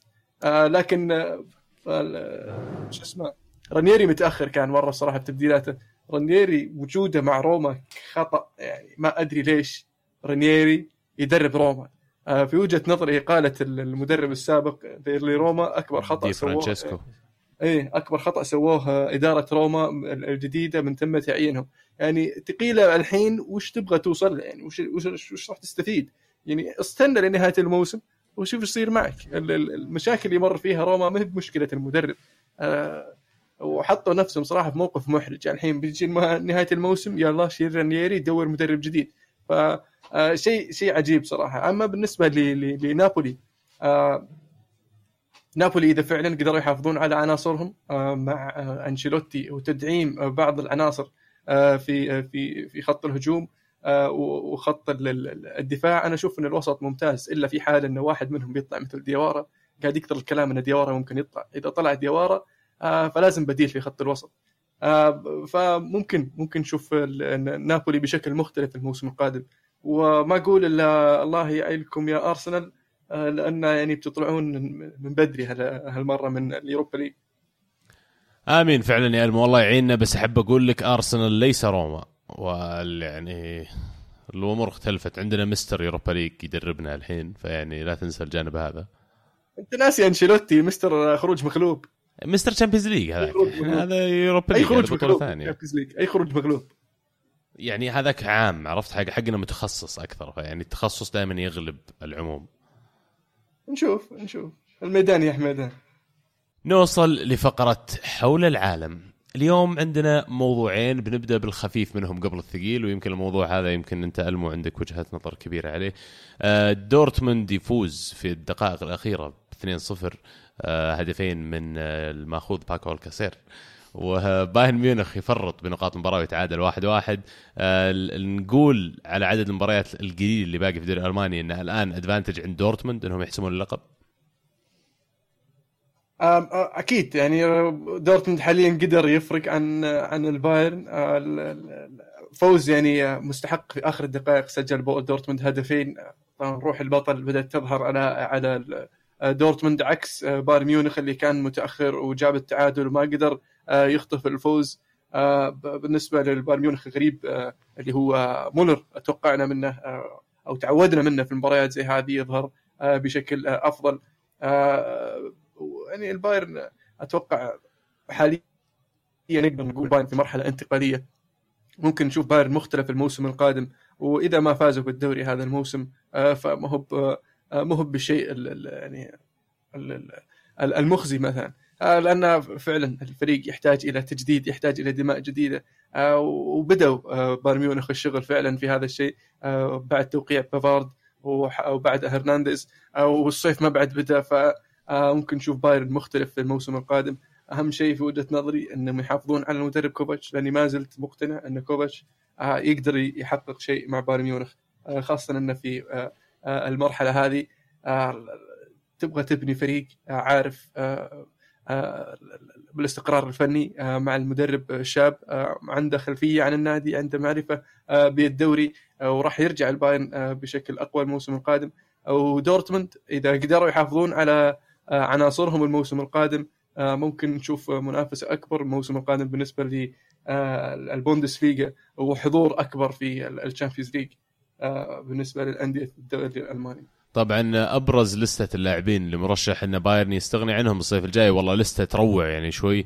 ألابا يقولون ظهير يسار بما أن هرنانديز جاء ممكن يكون من الأسامي اللي يستغني عنها البايرن. كمان قلوب الدفاع اثنين هاملز وبوتنج شوف هذا يعني بعد ما كانوا الاثنين يعتبرون من أفضل المدافعين في العالم الآن بايرن يقولون إنه يعني متقبل لفكرة رحيلهم عن الفريق. أضف إليهم روبن. روبن لأن لما جاء بايرن ميونخ حاول يفاوض هودسون أودوي من تشيلسي وعده بالقميص رقم 10 يعطونا إياه في الصيف القادم. معناته إن في خطة للاستغناء عن روبن كذلك الصيف الجاي. مولر موضوع مهم فعلا ذكرته يا ألمو إن الموسم هذا أداء مولر يعني دون المستوى المطلوب بفرق كبير حتى. فلا تستبعد إن حتى مولر يروح يبحث له عن رحلة جديدة. يمكن يبحث عن اللقب Champions League بعد ما حققه مرة واحدة يتهيأ لي بس. جابوه بعد صح؟ 2013 الظاهر أي إيه. ضد دورتموند. صح. يعني لا- لا- list ة طويلة تطول قد يتم الاستغناء عنها. يقال إن جوفيتش أو يوفيتش اللي تكلمنا عنه قبل شوي قد يكون أحد الأسماء اللي يبحث إليها. ليفاندوفسكي ريبيري كلها أسماء يعني فوق ال 30 خميس رودريغيز بعد. وخميس صح فعلا. رودريغيز يقولون أعلن إنه يبغى يرجع مدريد أو يشوف له فريق ثاني بس يطلع من البايرن.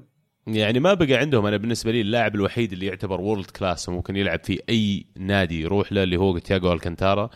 الباقيين يعني يمكن بعد نوير إلى حد ما. الباقيين الصراحة عليهم علامة استفهام. أنا باتفق مع المو صراحة إنه كوفاتش جاء في وقت جدا صعب وحرج. يعني آه، بكبر سن كثير نص لعيبة الفريق كبار سن. آه، بالدافع ما عاد صار فيه يعني آه، بالدافع اللي عند لعيبة بايرن ميونخ اللي كل سنة خصوصا مع كثرة الإصابات يعني بواتينج مصاب له فترة طويلة.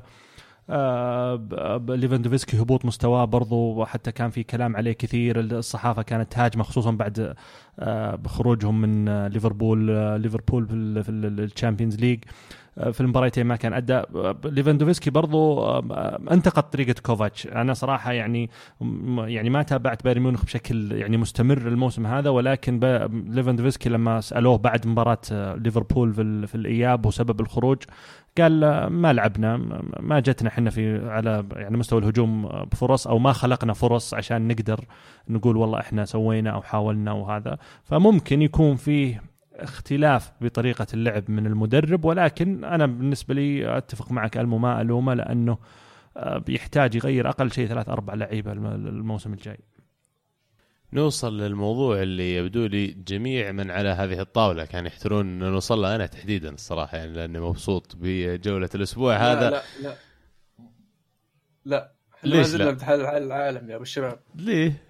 ما زلنا حال العالم يا أخوي اياكس يا أخي فاز على على اسلم طب سوق بي اس. في ايندهوفن في مباراة يعني كانت مولعة بصراحة آه، عشان تكون في الصورة ايندهوفن متقدم آه، متصدر آه، بفرق خمس نقاط عن اياكس في مباراة مهمة آه، وفي آه، أمستردام أرينا. آياكس آه، تقدم 1-0 وفي حالة عجيبة من آه، مدافع أو ظهير أيمن بالنسبة لآياكس. سوالك حركة بهلوانية آه، فيها شوي نوع من الكاراتيه والتايكوندو آه، طار كذا وشال وجه ال- ال- ال- اللاعب PSV وأخذ كرت أحمر عليها بالعودة إلى الفار بعد ما أعطاه كرت أصفر بس. آه، من هذه النقطة في الدقيقة 57 آه، جاء الهدف آه، أنه فاول في نص الملعب. آه، جاء هدف التعادل. ل PSV مع ذلك بتغييرات يعني محنكة من مدرب اياكس آه، قدر آه، يمتص آه، حماس PSV وبالهجمات المرتدة لعب في حسبة PSV وقدر يجيب يجي بلنتي. طبعا نيرس تفرج تفلت بصراحة في هذه المباراة. تسبب بالبلنتي اللي جاء منه الهدف الثاني ثم سجل الهدف الثالث وانتهت المباراة 3 1 الهدف الثالث جاء في الدقائق الأخيرة من المباراة. أو وقدر يخطف الفوز بصراحة اياكس آه، رغم التأخر آه، رغم آه، الضغوط اللي اللي فيها اياكس صح إنه يلعب في أرضه ورغم الطرد يعني قدر يقدر يخطف الفوز المهم ويعود إلى المنافسة بفارق نقطتين عن PSV و ال PSV بصراحة توقعت منهم أفضل من كذا خاصة أن الطرد جاء مبكر في الشوط ال- الثاني من المباراة لكن اياكس كان يعني too much بالنسبة ل PSV وفي الديربي الآخر طبعا في اسكتلندا ديربي ال Old Firm دارمي. آه، سلتك يفوز 2-1 على رينجرز في مباراة يعني آه، تفوق فيها بش- بشكل عام. آه، رينجرز قدم مباراة طيبة لكن في الدقيقة الثلاثين آه، قبل آه، بعد ما جاء الهدف الأول بخطأ دفاعي جاء الهدف الأول لسلتك آه، ثم جاء الحبيب موريلوس.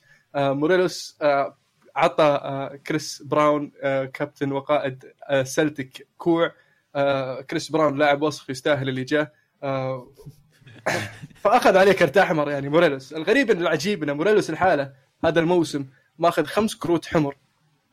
هارتس ماخذ ثلاث كروت حمر فريق كامل. ماخذ خمس كروت حمر. سلتك فريق كامل عليهم ثلاث كروت حمر. اللاعب هذا لحاله خمس كروت حمر. آه تعليق ما زال ال- يلعب. آه تعليق ستيفن جيرارد يقول خلاص أنا ما أقدر ما أقدر يعني أدافع عنه. واللاعب راح يعاقب وراح أقترح على الإدارة انه يتم تغريمه ماديا آه، والغرامة المادية تعود إلى الجمهور اللي حضر في الملعب في السلتيك بارك. آه، ويعني صراحة خطوة جيدة من المدرب ستيفن جيرارد. ومع ذلك قدر يرجع الرينجرز إلى المباراة بتقليص بهدف التعادل من اللاعب المعار كنت معار من ليفربول. هدف جميل لكن آه، خطأ دفاعي ثاني أدى إلى هدف الثاني لسلتك وراح كنت نفسه بقس كريس را... كريس براون آه، عفوا سكوت براون مرة ثانية في في نص الملعب. آه، سكوت براون آه، قائد سلتك طبعا معروف إنه آه، شوية آه، آه، فيه من الوساخة عرفت اللاعب المستفز. آه، ويعني واللاعبين هذول شبان كنت وموريلوس كلهم 22 آه، من العمر هذا عمره 32 33 متمرس في اللعبة ويعرف ينرفز هذول الشباب في آه، في مباراة حامية. آه، لكن ما قاعد انتبه الحكم اي الحكم ما انتبه للبوكس اللي صار بعد الهدف الثاني لسلتك. بشكل عام رينجرز كانوا يستحقون بصراحة الخروج بنقطة على الأقل لكن سلتك وسع الفارق آه، إلى الحين 13 نقطة تقريبا عن رينجرز في المركز الثاني. شكرا آه طبعا العجيب العجيب إن آه ثالث ثالث ديربي بالنسبة للفرق اللي أشجعها يعني آه من آه سلتيك رينجرز من اياكس و PSV والهلال والنصر بتكلم عليها. كل الفرق اللي أشجعها أخذوا كرت أحمر في هذه المباراة وفريق واحد فاز اللي هو آه اياكس أسبوعك أحمر يا ألمو. شايف كيف؟ إن شاء الله كم فريق تشجع أنت؟ والله كثير بصراحة. 35 35 ألف. كيفك مع الد- الدوري التركي؟ أنا بخشى طال العمر آه فنربخش أوزبكي؟ ما أتابع الدوري الأوزبكي يعني. أسترالي؟ آه استراليا يعني ما أشوف مو بمستواي بصراحة الدوري الاسترالي okay، مو نفسهم يعني. أكيد عارف، انبسط.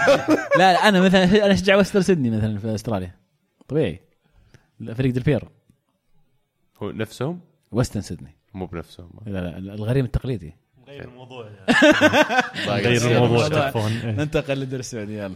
كذا نوصل للدوري السعودي وفي الدوري السعودي الأسبوع هذا كان في قمة ديربي الرياض واللي كانت ما بين صاحب المركز الأول الهلال اللي كان متقدم فرق نقطتين عن نادي النصر في المركز الثاني. آه، الديربي رائع. وقبل ما نتكلم في النتيجة وهذه أبغى أتكلم في المستوى أبغى أتكلم في ال- الحجم الحادثه الكروية هذه اللي صارت. يعني من خلال متابعتي لكرة قدم طول حياتي ما أتذكر شفت ديربي بهالحجم لا فنيا ولا من حجم متابعة ولا من أهمية. يعني صراحة شيء كان رائع وكان حتى يعني الأجواء كلها جميلة. كان في واضح بعض ال- الهفوات في موضوع التنظيم. كان في بعض الأخطاء من خلينا نقول كان من الممكن تفاديها. بس يعني أنا أتفهم لما في يصير في اندفاع كبير للجماهير على الملاعب. لكن ما ألو يعني ما أبرر هذا للشركة الراعية وللشركة المنظمة إنها مثلا يكون في عدد قليل من المنظمين يسمحون بمثل هذه الفوضى إنها تصير. آه لكن غير عدا عن ذلك المباراة كانت رائعة انتهت بفوز النصر 3-2 بهدف في اللحظات الأخيرة يعني أقل من اللحظات الأخيرة حتى يعني ما بقى شيء يمكن آخر تسديدة لو ما سددها لو ما سجلها النصر كان صفر الحكم. آه هارد لك لكم يا شباب. الهدف ذا يا؟ ألف مبروك يا والله توني أقول عزيز قبل الحلقة قلت له للأسف إن اسم برونو اوفيني مو هو بشيء يعني كاتشي زي جحفلي انك تقول جحفلتك ولا شيء عرفت؟ حاولت أقلبها برفنتك أو فنتك ما زبطت معي. هو يسمونه جحفل. يا رب اللي بجحفل يسمونه لكم، هو معليش. جحفل الهلال زي ما جحفل الاتفاق اليوم مرة ثانية. إي والله. ألف مبروك والله يا عبد الله ألف مبروك للنصراويين. فعلا الفوز مستحق للنصر. كان الفريق الأفضل في هذه المباراة وقدم مباراة كبيرة. أتفق معك تماما ال- ال- ال- ال- الهالة الإعلامية وال- والحماس اللي كان يسبق المباراة. الأجواء في المباراة كانت مباراة مشرفة للكرة السعودية.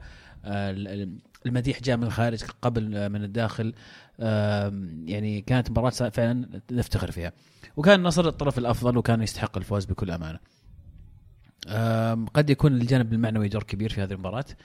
آم، التحضير النفسي اللي دخل فيه النصر قد يكون أفضل. الهلال يبدو لي انه بدا المباراه وهو آه، تحت الضغط. الأخطاء اللي شفناها في أول 20 دقيقة من من دفاع الهلال قد تصف هذا الضغط اللي مر فيه لعيبه الهلال. آه، بالإضافة إلى التخبيط اللي آه، سواه زوران في هذه المباراة من ناحية آه، تشكيله من ناحية تغييرات تكررت أخطاء التغييرات على كذا مباراة مي أول مرة نشوفها من زوران. وأنا بالنسبة لي اللوم على زوران واللي جاب زوران في الأساس. والله يعني جد بكل أمانة يعني اللي أخل باستقرار الهلال.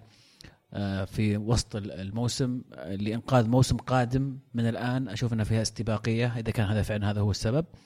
ولكن الفريق كان مستقر يمشي بالطريق الصحيح. اخل أخل هذا التوازن وجاب جاب مدرب مغامرة إذا اعتبره. ما نجح أنا ما أشوف إنه كان ناجح مع مع تجربته في النصر. وانجازه الوحيد مع العين كان آه، في آه، بطولة بطولة كأس العالم للأندية اللي فاز فيها في كم مباراة. فما أعتقد هذا شيء كافي إنه تجيب. أنا ما أقلل من زوران لكن أنا أقول لك الآن زوران قاعد يخبط. و وكان سبب أساسي اللوم في اللوم على صحيح. اللي جابه بالنسبة لي اللي اختاره الآن بعد وترك الاستقرار اللي كان يمر فيه الريال فعلا. آه، أتفق معك. يعني من آه، من إقالة آه، جيزوس وتعيين فيتوريا مدرب النصر شفنا تحسن تدريجي بالنسبة ل- لنادي النصر وتذبذب في المستوى في بالنسبة للهلال. ال- ال- النصر تشوف مبارياتهم يعني الرتم الرتم بدا يرتفع ال- ال- ال- اللياقة القوة البدنية تشوف آه، كيف كيف يلعبون في مبارياتهم. آه، ففي في آه، تحسن في مستوى النصر. آه، بينما الهلال في في تذبذب. وفي المباراة هذه بالذات آه، شوف الهلال افتقد إلى لاعب آه، من طراز عبد الله عطيف آه، اللي قدر آه، اللي يقدر آه، بموهبته آه، السيطرة على كرة القدم وعلى الكرة نفسها والتحكم برتم المباراة. آه، تفوق صراحة آه، خيبري و آه، بيتروس في في السيطره على خط الوسط من من جهة النصر ويعني ال- التغييرات اللي سواها آه، آه، زوران كان فيها شوية استعجال خاصة سحب ال- اللي هو آه، ديجنيك بعد الهدف الأول. آه، فعلا أول ما تلقم جول يعني المفروض إنه شوف فريقك كيف ردة فعله للهدف قبل ما تستعجل بالذات إنه تو بادي الشوط الثاني ما امدا جاء جول عط فريقك بس فرصة تشوف وش ردة فعلهم هدف قبل ما تستبق بالتغيير أتفق معك ألمو. خاصة يعني أنا شخصيا قاعد أشوف المباراة توقعت إنه في هدف مبكر في الشوط الثاني.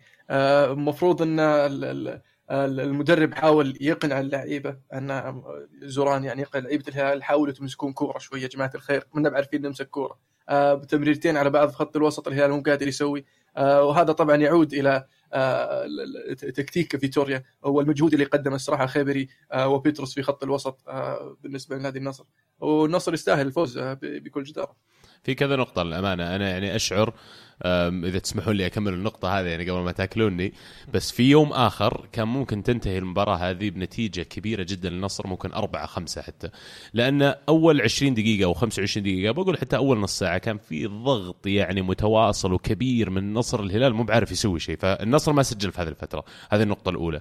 الثانية أن أهداف الهلال جت من خلينا نقول لقطات بسميها غير مرجح انها تجي منها أهداف. الأولى ركلة حرة والحيطه لمس الكورة قربها كثير للمرمى جاء منها هدف. الثانية لقطة هدف مستحيل ست مدافعين ضد مهاجمين. المهاجم الأول كسر الضغط اللي هو إيش يسمونه حقهم الجناح؟ ال- ال- ال- كاريو. كريو سانتوس. كريو كسر الضغط الأول, الأول ومررها لسالم. سالم كان لسه قدامه ثلاثة أو أربع لاعبين زيادة كمان عدى منهم وجاب الجول.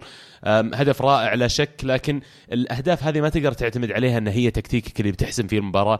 أه، بالإضافة إلى النصر ضيع فرص كثير وأحمد موسى مثلا قدام المرمى في كورة ما أدري كيف يعني حتى ما قرر إنه ما حاول يشوتها ففي يوم آخر كان النصر ممكن يفوز بنتيجة أعرض. النصر صعب المهمة على نفسه كثير لدرجة إنه اضطر يجيب الهدف في آخر دقيقة من عمر المباراة المفروض المحتسب دقيقة 98 آه، أداء رائع من النصر. والمدرب بريفاتوريا يعني صراحة مكسب كبير للكرة السعودية مدرب على مستوى عالي جدا. للأسف إن الهلال ما ابقوا هيسوس لأنه كان ممكن فعلا. أنا بالنسبة لي أشوف إنك تفيد كرة القدم مو بإنك تجيب لاعبين أجانب عندك إنك تجيب مدربين بهالحجم إنك تجيب مدرب تعال يعلم هالشباب كيف يلعبون. زي ما قلت ألمو الخيبري. الخيبري ما خاف من لاعبين قاعدين يعني يندفع لهم مبالغ 50 و60 مليون في السنة وقاعد يلعب معاهم. تعال بغض النظر أنا مين وكم عمري وكم حجمي وأنت حجمك مين ابى اقيش معاك وبدفك وباخذ الكرة وبحاول. ليش؟ في الأخير كلنا لاعبين وفي الأخير عندنا كلنا فرص متساوية على أرض الملعب. احترمت هذا الشيء فيهم. اللي استغربته شوي جيوفينكو يعني ما شفته في المباراة كلها إلا في لقطة واحدة اللي حتى عند ركلة الزاوية الهل- الهلال ورا في الدفاع قاعد يدف مرابط يعني كانت هذه اللقطة الوحيدة اللي شفت فيها جيوفينكو طول المباراة. تلومون اللاعبين على الأداء ولا يعني لأن okay تكلمنا كثير عن زوران والقرارات حقته اللي أدت لتغيير النتيجة لكن حتى اللاعبين زي ما قلتوا ما أدوا ترى من بداية المباراة. أنا شخصيا ما ألومهم صراحة خصوصا في هذه المباراة خلينا نتكلم. لأنه لو رجعت للمباراة وشفت الطريقة اللي دخل فيها زوران المباراة راح تستغرب. إذا أنت حتى لو ما أنت مشجع هلالي آه، سالم الدوسري لاعب آه، كمثلث مع كنو راجع إلى خط الد- الدائرة يسمى box to box المفروض ما أدري مركز جديد يعني أنا لو لاعب جناح أو ألعب مهاجم ثاني أو مركزي متقدم فجأة تجي تقول لي تراك في هذه المباراة ترجع تساند كنو ديجينيك آه، يعني ما ما أدري إيش بسوي يعني صراحة كان دوره يعني حجم سالم الدوسري ولا طلع بالشكل ال- ال- المناسب بالإضافة إلى أن جوفينكو وإدواردو من الجناح يمين وجناح يسار.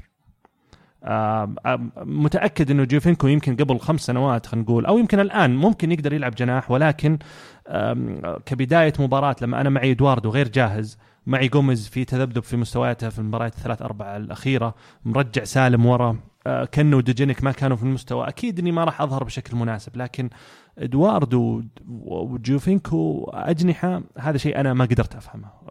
ف و- وادوار البريك والشهراني كانت مرة محدودة يطلعون بشكل بسيط جدا ويعني ما أدري صراحة لكن أنا في نقطة برضو حاب أشيد فيها على ادارتنا يعني بغض النظر عن التصاريح الإعلامية والظهور الإعلامي بالنسبة لهم ولكن على على موضوع إنهم ما سمحوا لمرابط وأحمد موسى إنهم يشاركون مع منتخباتهم بغض النظر هو شيء صح تصرف خطأ أو تصرف صحيح آه، بالنسبة آه، فيما يتعلق باللاعبين أنفسهم إنهم ما شاركوا مع إيه منتخباتهم مو ما سمحوا قرروا اللاعبين هم يتفاهموا مع منتخباتهم بالضبط. إيه. قالوا لهم أو أو هم ممكن يعني لا تستغرب إنه في تواصل مباشر كان من من الإدارة النصراويه مع آه، الاتحاد المغربي أو الاتحاد النيجيري. ترى هذه كونها مباريات ودية يعني. يا سلام عليك. فإحنا مثلا ممكن نوعدكم مكافأة معينة إذا كان فيها مكافأة أو ترى أنتم هذا عندنا موضوع معين إنجاز بيحسب للاعب آه، لا تشارك. فهذا شيء يحسب للإدارة عكس آه، اللي سووه مع كاريو. وأنت أصلا ما عندك إلا واحد كنت على الأقل تقدر تخلي كاريو يلعب المباراة الأولى اللي هي كانت بداية الأسبوع ويجي بعدها آه، وتستفيد منه بأنك تلعبه أساسي بداية المباراة. آه، بالإضافة إلى الحبسي.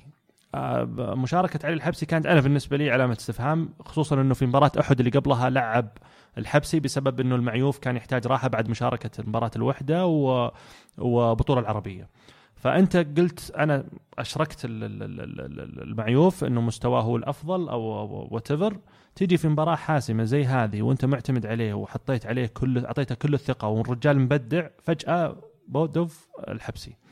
ففي بعض القرارات وبعض الأشياء اللي تستغربها من كقرارات من من زوران. ويمكن تذكر عبد الله أو عزيز في الحلقة اللي السابقه اللي كنا سوا فيها تكلمنا عن احتمالية خروج جيسوس وليش وش الأسباب. لما نسمع رئيس نادي الهلال يتكلم عن عن أسباب خروج خروج جيسوس أنت كمشجع أو متابع للدوري السعودي آه، تطمح إنه يكون عندك مدرب زي جيسوس يفيد اللعيبة الصغار يكون مثال فعلا ويبدأ. تنقهر لما تسمع الأسباب. واحدة من الأسباب والله ليش يكتب على الجدران عبارات غير ما تليق باللعيبة عشان اللعيبة لاعب جاء اشتكى ولاعب جاء آه، بزعل كيف ما فهمت؟ لحظه اشرح لي هذه. آه، يقول لك من أحد ال ال الأسباب اللي سبب إقالة خصوص إنه كان كاتب عبارات مسيئة في غرفة العيادة الطبية. كيف مباراه موسيقى معليش ترى عادي اللي يعني- يسمعونا كبار ومعليش. okay يعني آه للنساء فقط. كان يقولون إنه كاتب بال- بال board حق غرفة ال- ال- العلاج العلاج إنه هذه للنساء فقط. إنه يعني. استرجلوا وتحملوا بالضبط. الالم بالضبط. okay. لأنه كثرت الإصابات الفترة الأخيرة وكذا فيعني أنا بالنسبة لي اللاعب ما, راح أتحسس يعني ما أدري عاد ذا لكن تعرف تحزبات لاعبين ثلاثة سووا تحزب معين راحوا اشتكوا على الرئيس ما عجبنا شديد هل فعلا هذا اللي صار؟ والله أنا يعني كلام بسبة شدته والأساليب هذه اللي يستخدمها. كله okay. كله كله إنه كان يت- يتعامل مع اللعيبة. في المقابل محمد بن فيصل خرج وذكر هذا السبب بكل صراحة. قال إنه عبارات مسيئة. بعدين عاد طلع أحد الإعلاميين المنتسبين للهلال ذكر إنه كان كاتب هذه العبارة وكان يتعامل مع اللعيبة بشدة. هذا اللاعب كان ما يعتمد عليه بشكل كبير وهو لاعب مهم. يعني بكل هذه الأمور. فللأسف لما تسمع زي هذه الأسباب تتسبب في في إقالة مدرب زي زي جيسوس يضيق صدرك. عزيز طيب باقي خمس مباريات في الدوري هل طار الدوري ولا لا؟ شوف ال- ال- الروح المعنوية الآن والدفعة المعنوية اللي عند النادي النصر أتوقع إنها آه، مهمة جدا. المباريات المتبقية صعب الواحد يحكم منها. ال- ال- ال- اللي ينظر للترتيب يشوف إنه مباريات النصر القادمة قد تكون نسبيا أسهل أمام فرق أسهل أو أقل في الترتيب من المباريات اللي أمام فريق الهلال. آه، ولكن الأندية اللي تباري نادي النصر كلها عندها هدف اللي هي البقاء في في, الدوري الممتاز. آه بالمقابل الأندية اللي تباري الهلال تقريبا في وسط ال- الدوري ولا في أي طموح لا الوصول إلى مركز متقدم ولا البقاء. آه فأعتقد هذا يخلي ال- ال- الفريقين الخمس مباريات كلها متشابهة. الفريقين راح يلعبون خمس نهائيات قادمة. وضع الهلال يمكن مهزوز نفسيا بعد الخسارة بعد فقدان التقدم كان وصل إلى ست نقاط أو ثمان نقاط ناسي والله. لكن آه، بكل تأكيد الجانب المعنوي مع النصر أتوقع أتوقع إنه راح يستمر النصر وياخذ الدوري. فعلا هذا نفس تصريح فيتوريا اللي قال بغض النظر عن المباريات اللي راح تلعب هي خمس نهائيات من الحين لنهاية الدوري لازم نفوز فيها كلها. وشفت شيء يعني مثير للاهتمام يمكن يوافق كلامك عزيز إنه بنهاية الدوري لما يبقى أربع خمس ست مباريات على ينتهي الدوري ترى مباريات ال- المؤخرة الفرق اللي تحت ما هي بأسهل كثير من مباريات المقدمه لأن هذول الفرق يبون يتفادون الهبوط فيصير فيها برضو فدائية وقتالية عالية جدا. آه، النصر يعني اللي اللي ما تكلمنا عنه كثير يمكن في الحلقة اليوم لكن بتروس رائع في خط الوسط حط جسمه على الخط في كل لحظة كل مرة يحط نفسه بين الكورة وبين لاعب الهلال انطق كثير في المباراة اندعس عليه في لقطة يعني بغى انه يطلع بسبتها. كمان عبد الله خيبري يعني أداء رائع رائع المكسب الكرة السعودية كمان أتوقع منه الكثير. أه، في خط الهجوم يعني أه، عبد الرزاق الحمد الله سوى دور دييغو كوستا في المباراة هذه. من دخل وهو واضح الهدف حقه يبي شوي ينرفز لاعبين الهلال المدافعين يطلعهم من الطور يجي يدفع على قولتك عبد الحق قبل الحلقة يمر جنبه يطالع فيه. يعني يسوي الحركات الاستفزازية هذه اللي تطلعك من جو المباراة. وقدر إنه يكسب الرهان بإنه سجل جول كمان يعني زاد الضغط على واحد زي علي البليهي مثلا. علي البليهي في المباراة واضح إنه آخر 20 دقيقة أو 25 دقيقة فقد الاهتمام بالمباراة وبدأ الموضوع دخل جو الهواش. جاي بيتهاوش وأنا هذا انتقادي يمكن شوي للاعبين السعوديين. آه، سهل إنك تستفزه. وتستفزه بالضبط تشده عن جو المباراة سهل انك ت- تخليه يفكر في أشياء ثانية فالموضوع هذا انتقدته كثير عليهم. أما يعني مرابط سلم لي على مرابط على الرغم يقولون إنه كان يعاني من إصابة لكن لمساته يا أخي تستفيد من اللاعب يبين لك اللاعب ال quality ال world class لما فعلا يجي لمسة واحدة يحط لك cross على راس واحد من المهاجمين. آه، يبدو لي بعض اللاعبين كانوا يحاولون يقلدونه مو فاهمين إنه ترى ياخذ الموضوع فن وحنكه انك تسويها مو بس أول ما تجيك كرة لمسة واحدة وتعكسها. أتكلم عن ظهير يسار العبيد هذا اللي لازم نشوف لنا واحد ثاني. عاد فيتوريا حابة معطي أعطاه فرصة بشكل كبير يعني لعبة أساسي. صغير هو. إي أنا على على بت بتروس أنا أقول بتروس لاعب تتمناه إذا تتمناه فريقك اللي تشجعه ولا تتمنى انه إنك تلعب ضده. يعني ما تتمنى تلعب ضد الفريق اللي هو أنت ما تشجعه قدامك. يعني لاعب يقوم بأدوار آه، رهيبة آه، يعني يقطع كورة يسلم صح حتى على مستوى الكور الطويلة. كذا هدف سجله آه، عبد الرزاق حمد الله. كور جايته من بتروس من ورا المدافعين. ففي في تفاهم. دائما يقول لك الفريق يصير خط طولي قوة محارس مدافع آه، محور مهاجم. أنا أعتبر النصر آه، على مستوى خط مستقيم وعلى مستوى أطراف. العمود. الفقري تتكلم العمود فعلا الفقري. يعني. وحتى في خط الدفاع أنا مايكون ما شفته يلعب كثير. أنا يعني الامانه هذه أول مباراة أشوفها المايكون مدافع الصراحة ولا أروع. ما أتكلم بس دفاعيا الكوره لما تصير في رجوله يعرف بالضبط وش يسوي فيها ما ينضغط. يعني واضح إنه عنده خبرة كبيرة وبرونو فيني سلم لي عليه بعد اللي يعني مسجل لي جولين. معليش يعطيك العافية حتى لو لقمت جولين مسجل لي جولين ولا أروع. حسمت فيها المباراه آه، الاحتفالات اللي بعد يعني حصلت بعد المباراة من اللاعبين الأجانب. يعني أكون سعيد الصراحه لما أشوف أجانب في الدوري السعودي ويحتفلون بفوز فرقهم كانها الفرق اللي يلعبون فيها في بلدانهم ولا غيرها. ال- الدوري السعودي الموسم هذا يعني على الرغم من أشياء بعضها السلبية اللي حصلت خارج الملعب لكن على الملعب المستوى الفني شيء رائع وتطور ملموس وكبير في كرتنا. الآن ترى صرنا لا نقارن بالمستوى الفني بالدوريات اللي في المنطقة حولنا. يعني يذكر أيضا أن أتوقع هذا أول مرة نشوف الدربي بين الهلال والنصر الكباتن البرازيليين كلهم في المباراة هذه. إيه إدواردو برو برونو. وف- وبعدين بيني وبينك اثنينهم يستاهلون. اثنينهم يستاهلون. يكونون كباتن. فعلا قادة فرقهم يا أخي. اللاعبين يعني قضوا مدة في الفرق وعارفين الفرق وعارفين حتى النادي إيش يعني إيش ال values حقته ولا القيم حقته والمبادئ حقته فأنا سعيد جدا للأمانة حتى لو انتهى الدوري بفوز يعني آه، غير النصر بالدوري آه، الموسم هذا أنا أعتبره نجاح للكرة السعودية. وإن شاء الله نبني عليه في البطولات القارية وكذلك في المواسم المستقبلية. إن شاء الله إنه ما يكون بس مجرد موسم. صحيح. إن شاء الله. كذا. أب- أب- أبغى تفضل أبغى يا ألمو. أضيف نقطة بس قبل ما نطلع من الدوري السعودي. آه كثر الكلام عن ال- تقليل الأجانب من من ثمانية إلى ستة. آه ف وش رأيكم بال- بالموضوع نفسه؟ أنا سمعت إلى خمسة يا المو يعني هو كان الموضوع خمسة أو ستة. آه، بس آه، وش رأيكم بالفكرة؟ تقليص ال- الأجانب. هل هو آه راح يفيد الدوري السعودي أم ما راح يفرق؟ أم آه بيسبب مشكلة؟ له إيجابيات وسلبيات، السلبيات يا المو إنك شوف ما عاد في ولا مهاجم راس حربة سعودي الحين. هذا المشكلة الكبيرة الكبرى اللي عندك، لكن أنا من كنت من الناس اللي ضد ثمان أجانب، لكن يوم شفت المستوى وتغيير الدوري معليش المنتخب عندك ما فرق كثير يعني سواء من زمان. والله من زمان إحنا يعني الله بالخير، آه، بس الدوري تحسن كثير، ال- ال- القيم والمبالغ المادية اللي تندفع للاعبين صارت منطقية، يعني لما أقول لك عبد الرزاق أحمد الله هداف الدوري ترى مجيوب مليون يورو. لو تروح تجيب آه، نايف هزازي ذاك الموسم متهاوش مع نص الفريق بكم جايبه؟ جايبه ب 30 مليون وأول ما سمعت ثمان اجانب طلع لك ببلاش، طلع منك ببلاش والحين ما عنده نادي بعد ما وقع مع نادي النهضة وما أدري مين الحين ما عاد عنده نادي. أنا أنا في وجهة نظري في وجهة نظري مأمون. مفروض مفروض إنه يعني آه، تخبرون سالفة ال- ال- الخمسة زائد ستة اللي كانوا يتناقشون يناقشونها إيه. في ال- ال- اليويفا إيه آه، أنا في وجهة نظري أفضل هذا الشيء أنك عدد الاجانب مفتوح جيب 20 إن شاء الله أجنبي. تقدر تدفع حقهم جيب 20 أجنبي. بس أهم شيء في الملعب أبغى أشوف خمس سعوديين.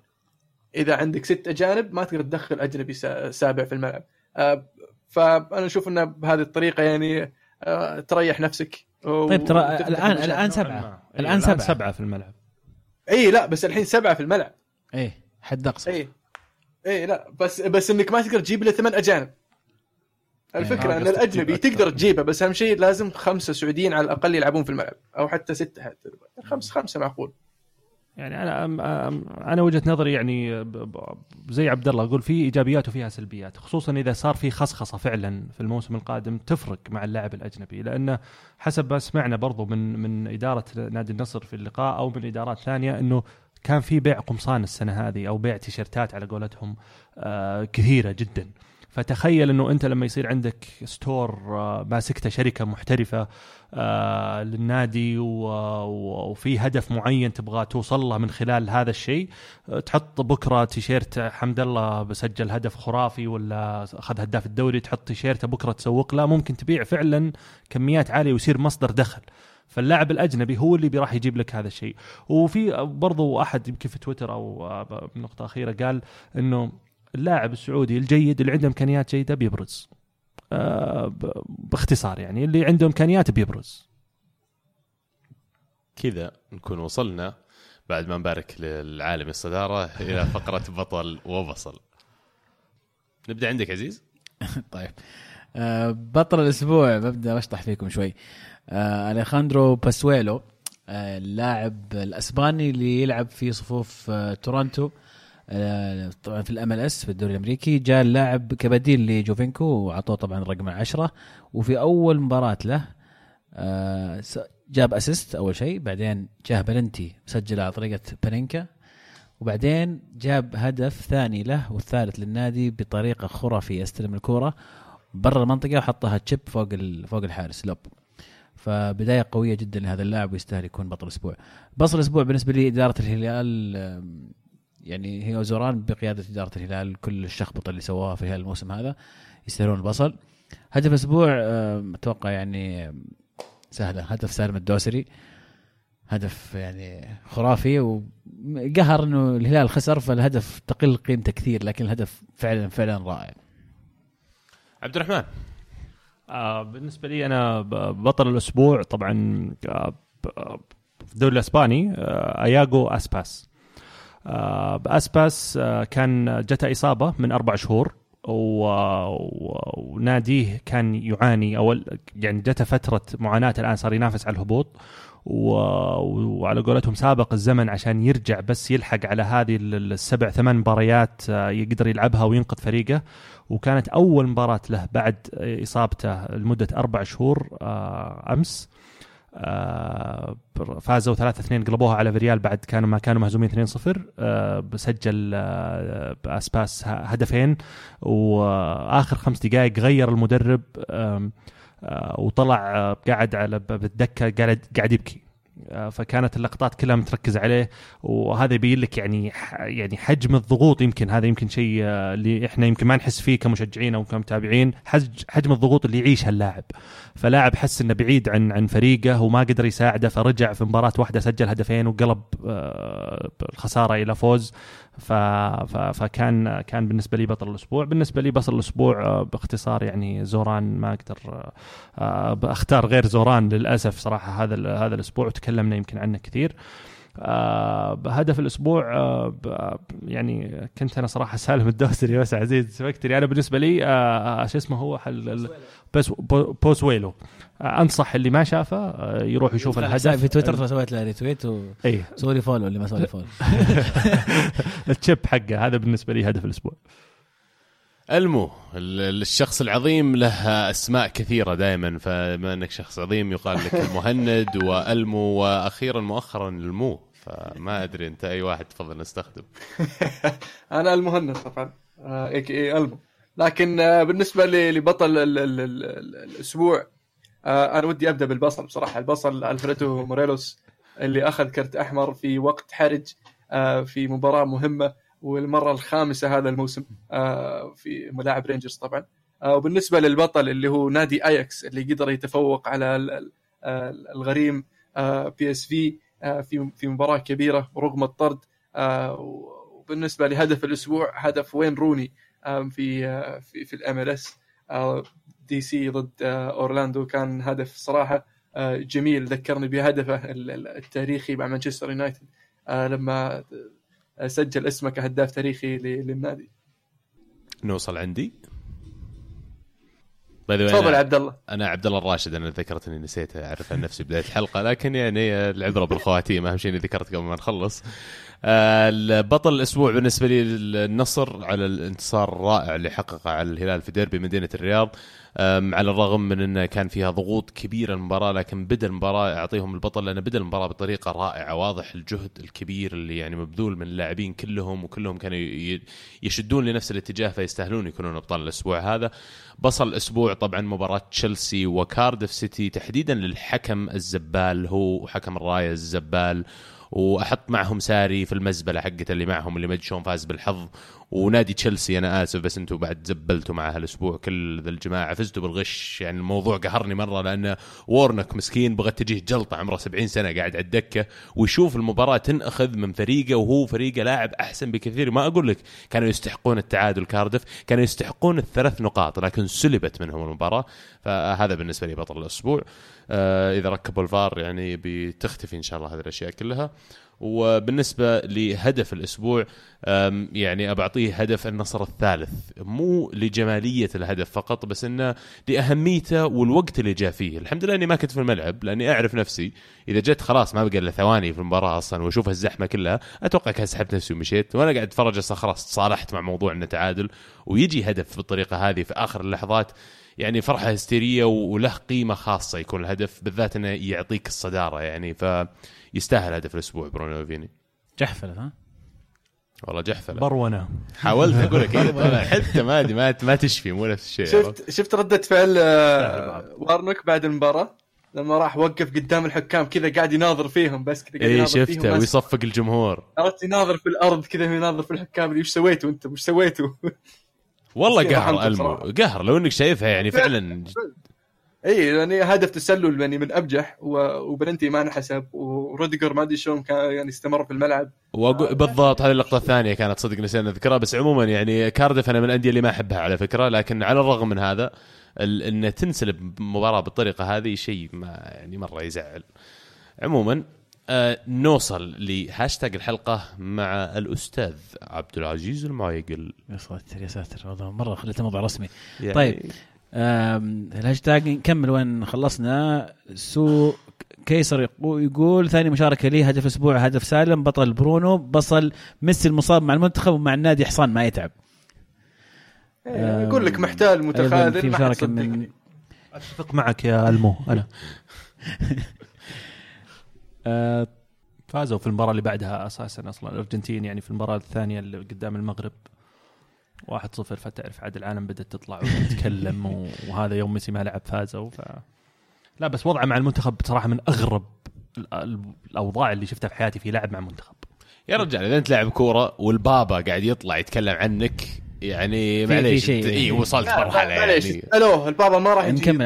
الموضوع بس اسألوه. طيب دام دام وصلنا هنا. يعني في- موضوع مختلف. حتى لو سألوه البابا يعرف ميسي عرفت؟ يعني البابا أرجنتيني. أكيد بيعرف ميسي.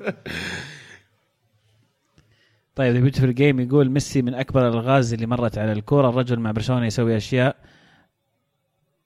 المخ البشري ما المخ ما يقدر يحللها. ومع الأرجنتين شيء مختلف تماما. أفكر بالسبب من زمان ولا لقيت اجابه هل برأيكم الأجيال القادمة بيصدقون أن ميسي GOAT أو الأعظم في التاريخ حسب البعض؟ رغم أنه ما حقق شيء مع منتخبه أو أي شيء برا برشلونه والله ما يهمني كثير بس اللي اعرفه أن ال- بالنسبة للناس اللي قاعدين يتفرجون على جيل رونالدو وميسي بتجي الأجيال من بعدكم بيقولون أوه والله في ذا اللاعبين كانوا عندكم على الرغم من أن الحين التقنيات الحديثة والفيديوهات واضحة وكل شيء لكن still بيجي يقول لك وش كان الشعور لما تتفرج على رونالدو ولا ميسي؟ ما كان في تسلل. تستهبل أنت. إي لا بس بيقول لك لما تدخل مباراة مثلا وأنت تعرف أن ميسي في الفريق غير لما تنظر لها على الخلف والمباراة تمت والنتائج تمت والإنجازات خلصت لا لما تجي مباراة الآن تبداها وعندك ميسي في الفريق ولا عندك رونالدو في الفريق وش شعورك للفريق هذا؟ فاستمتعوا يا أخي لا تفكر جوت ولا غيره. يا أخي أنا أؤمن إن لكل جيل في في أساطير وكل جيل يبي يكون الأسطورة اللي حق جيله هو الأفضل في في التاريخ. يعني يجونك حقين أيام مارادونا بيقول لك مارادونا الأفضل في التاريخ. اللي كبروا مع مثلا زيدان ورونالدينو بيقول لك هذول أفضل في التاريخ واللي الان نشأوا على كرة القدم. هم يشوفون ميسي ورونالدو راح يقول لك هم الأفضل في التاريخ مدى الحياة. ارجع لأي شايب أيام بيليه بيقول لك بيليه التاريخ الس- السبب الرئيسي إنه كل واحد يشعر إنه إذا كان الأعظم في التاريخ من الجيل حقه فيعني أو يشعر بالانتماء أكثر إلى الجيل حقه فلذلك يرشح اللاعب اللي كان في الجيل حقه. بحسب نظرته بعد يعني. أنا أحسد صراحة اللي ما يح... اللي يعني ما يشجع لا برشلونة ولا مدريد ولا عنده تفضيل معين بين ميسي ورونالدو لأنه قاعد يستمتع فعليا. زي أنا. زي زي كنت؟ أي أنا. لا أنت المفروض بعد مباراة أتلتيكو الأخيرة خلاص. ما دخل أنا أستمتع فيهم كلهم أنا عادي ما ما ما همني. صح إن رونالدو أنت الفكرة إنك تستمتع فيهم كلهم حتى لو تفضل واحد. بس آه، مشكلتك لو أنت يعني تشوف إن الثاني آه، هو الند سيء أو شخصي اي أو إيه، فاشل أو لا عشان ما جاب شيء آه، مع المنتخب. لا لا. أنا شخصيا ما أنا الوم ألوم ميسي بس لأني أحب الأرجنتين وقاعد يخذل منتخب الأرجنتين. ما ألومه لأنه والله صحيح. لأني أحب رونالدو. وما أقول إنه مو بالأفضل لأنه والله أحب رونالدو. أنا بالضبط. مقتنع إنه أفضل رونالدو صحيح لكن ما يعني إن ميسي لاعب سيء. يعني بالضبط. آه، ولا- أنا نفس يعني نفس وجهة النظر ولغز يا ألمو أحس كذا موضوع ميسي مع الأرجنتين ما أدري. في في في شيء ما يعني غريب. تخاذل تخاذل أتفق معك أنا خلنا لا يسمعونا عبد الله. على طاريه يقولون يطق اصبع إنه هيجوين اعتزل اللعب دوليا. والله أردالة. والله الشماعه الشماعة اللي كان حاطها الأرجنتين. راحت. أقول لك شيء جايبين في نهائي ألمانيا هجمتين الميسي كان تقريبا واحدة منهم على الأقل شبه منفرد وضيعها. فكانوا يقولون العالم زي اللي ليش ما تكلمتوا عن هذه الهجمتين اللي ضيعها ميسي وكان قدام الباب مفتوح؟ يعني ف راح عموما إحنا يعني ما نقلل ميسي لكن طبعا يعني أكيد أكيد. ميسي لاعب خرافي. المهم أغلب. الأسئلة اللي في هاشتاج آه، أو تقريبا كلها تكلمنا عنها في أثناء حديثنا في الحلقة. آه، شكرا لكل من شاركنا. آم، قد نكون طولنا عليكم لكن حلقة دسمة اليوم. آم، شاركونا الأسبوع القادم على نفس الهاشتاج الكورة underscore معنا. آه، آه، ممكن أضيف شيء بس؟ أكيد always موضوع ميسي أرفع يعني. يدك بس اول شيء. آه، لا يعني موضوع موضوع ميسي يعني آه، بالنسبة ل- ل- لميسي آه، ميسي ما أثبت نفسه إلا مع برشلونة يعني حتى مع الأرجنتين. محبين ميسي يحطون له أعذار انه ما كان عنده الفريق اللي اللي يدعمه. بي- بينما كان عنده يعني أنا في وجهة نظري كان عنده عدة فرق مرت عليه وعناصر يعني أسماء يعني مو مجرد خشبات. والفريق اللي كان عنده يعني أفضل في وجهة نظري من آه، فريق آه، تشيلي اللي فازوا بكوبا أمريكا مرتين ورا بعض من ناحية عناصر. آه، لكن آه، في غيره من اللاعبين اللي قدروا يثبتون أنفسهم مع النادي مع أكثر من نادي آه، ومع آه، المنتخب اللي لعبوا معه. فهذه برضه يعني نقطة سلبية في في حق آه، ميسي. آه، فيعني تخلي الواحد يفكر. أتفق معك 200% ألمو. شكرا. أنت قاعد تطربني. أي آه، تعال يا أخي كل أسبوع المرة الجاية بنجيبك أنت ابو شامسي أساس إيش نحشر أبو شامسي؟ أنا وياك. أتمنى إنك تمسك موضوع هاشتاج حق الأسبوع الجاي يا ألمو. لأن كله بيكون موجه لك أصلا. من الحين أقول لك. بس يعني ما ما ما أسأت في حقه ولا قلت شيء غلط. يعني أنا قاعد أقول لك حقائق facts يعني واللي يدخل على حسابك ويشوف أصلا. كيف تمدح ميسي في ال- في تويتر. أنا يعني يعني احقاقا للحق يعني. أنت تعطي ميسي حقه حقه. بالعكس. لكن في أشياء اراء في الأخير تحترم وهي واقع صارت يعني. ميسي ميسي فعلا يمكن أبرز إنجازاته مع المنتخب وصول نهائي كأس العالم. وزي ما قال عبد الله هذا ليس إنجاز على فكرة يعني. إنك توصل نهائي مع الأرجنتين يعني أب... خلينا نقول أبرز يعني شيء صار مع المنتخب. طيب شو تسميه يعني؟ وزي ما قال عبد الله استمتعوا. ما له إنجاز مع المنتخب. استمتعوا بالاثنين. والله خلاص باقي لهم كل واحد واحد باقي له سنة سنتين والثاني باقي له سنتين. والله في واحد منهم ما ادري ما تدري عنه. والله ما يندرى إيه. عنه بعد الإصابة الأخيرة لكن استمتع فيهم. عموما زي ما قال عزيز نشكر كل اللي شارك معنا في الهاشتاج. ونذكركم تشاركون معنا في هاشتاج الكورة معنا عشان نذكر مشاركاتكم أسئلتكم اقتراحاتكم أفكاركم أي شيء يجي على بالكم. في الحلقة القادمة نذكركم كمان تتابعونا على جميع حساباتنا على التواصل الاجتماعي سناب شات iTunes SoundCloud تويتر موجودين كمان على أنغامي لانفودكم ويوتيوب كمان. سووا لنا subscribe review like share مع أخوياكم. ما نستغني عن متابعتكم ودعمكم زي ما نقول لكم دائما إحنا نسوي هذا الشيء بس عشانكم وعشانكم توحشونا كل أسبوع أسبوع ورا أسبوع. نذكركم كمان تتابعون حلقتنا كل يوم ثلاثاء. في حلقة جديدة بإذن الله إلى نهاية الموسم. كانت الكرة معنا. والحين الكره معكم. فمان الله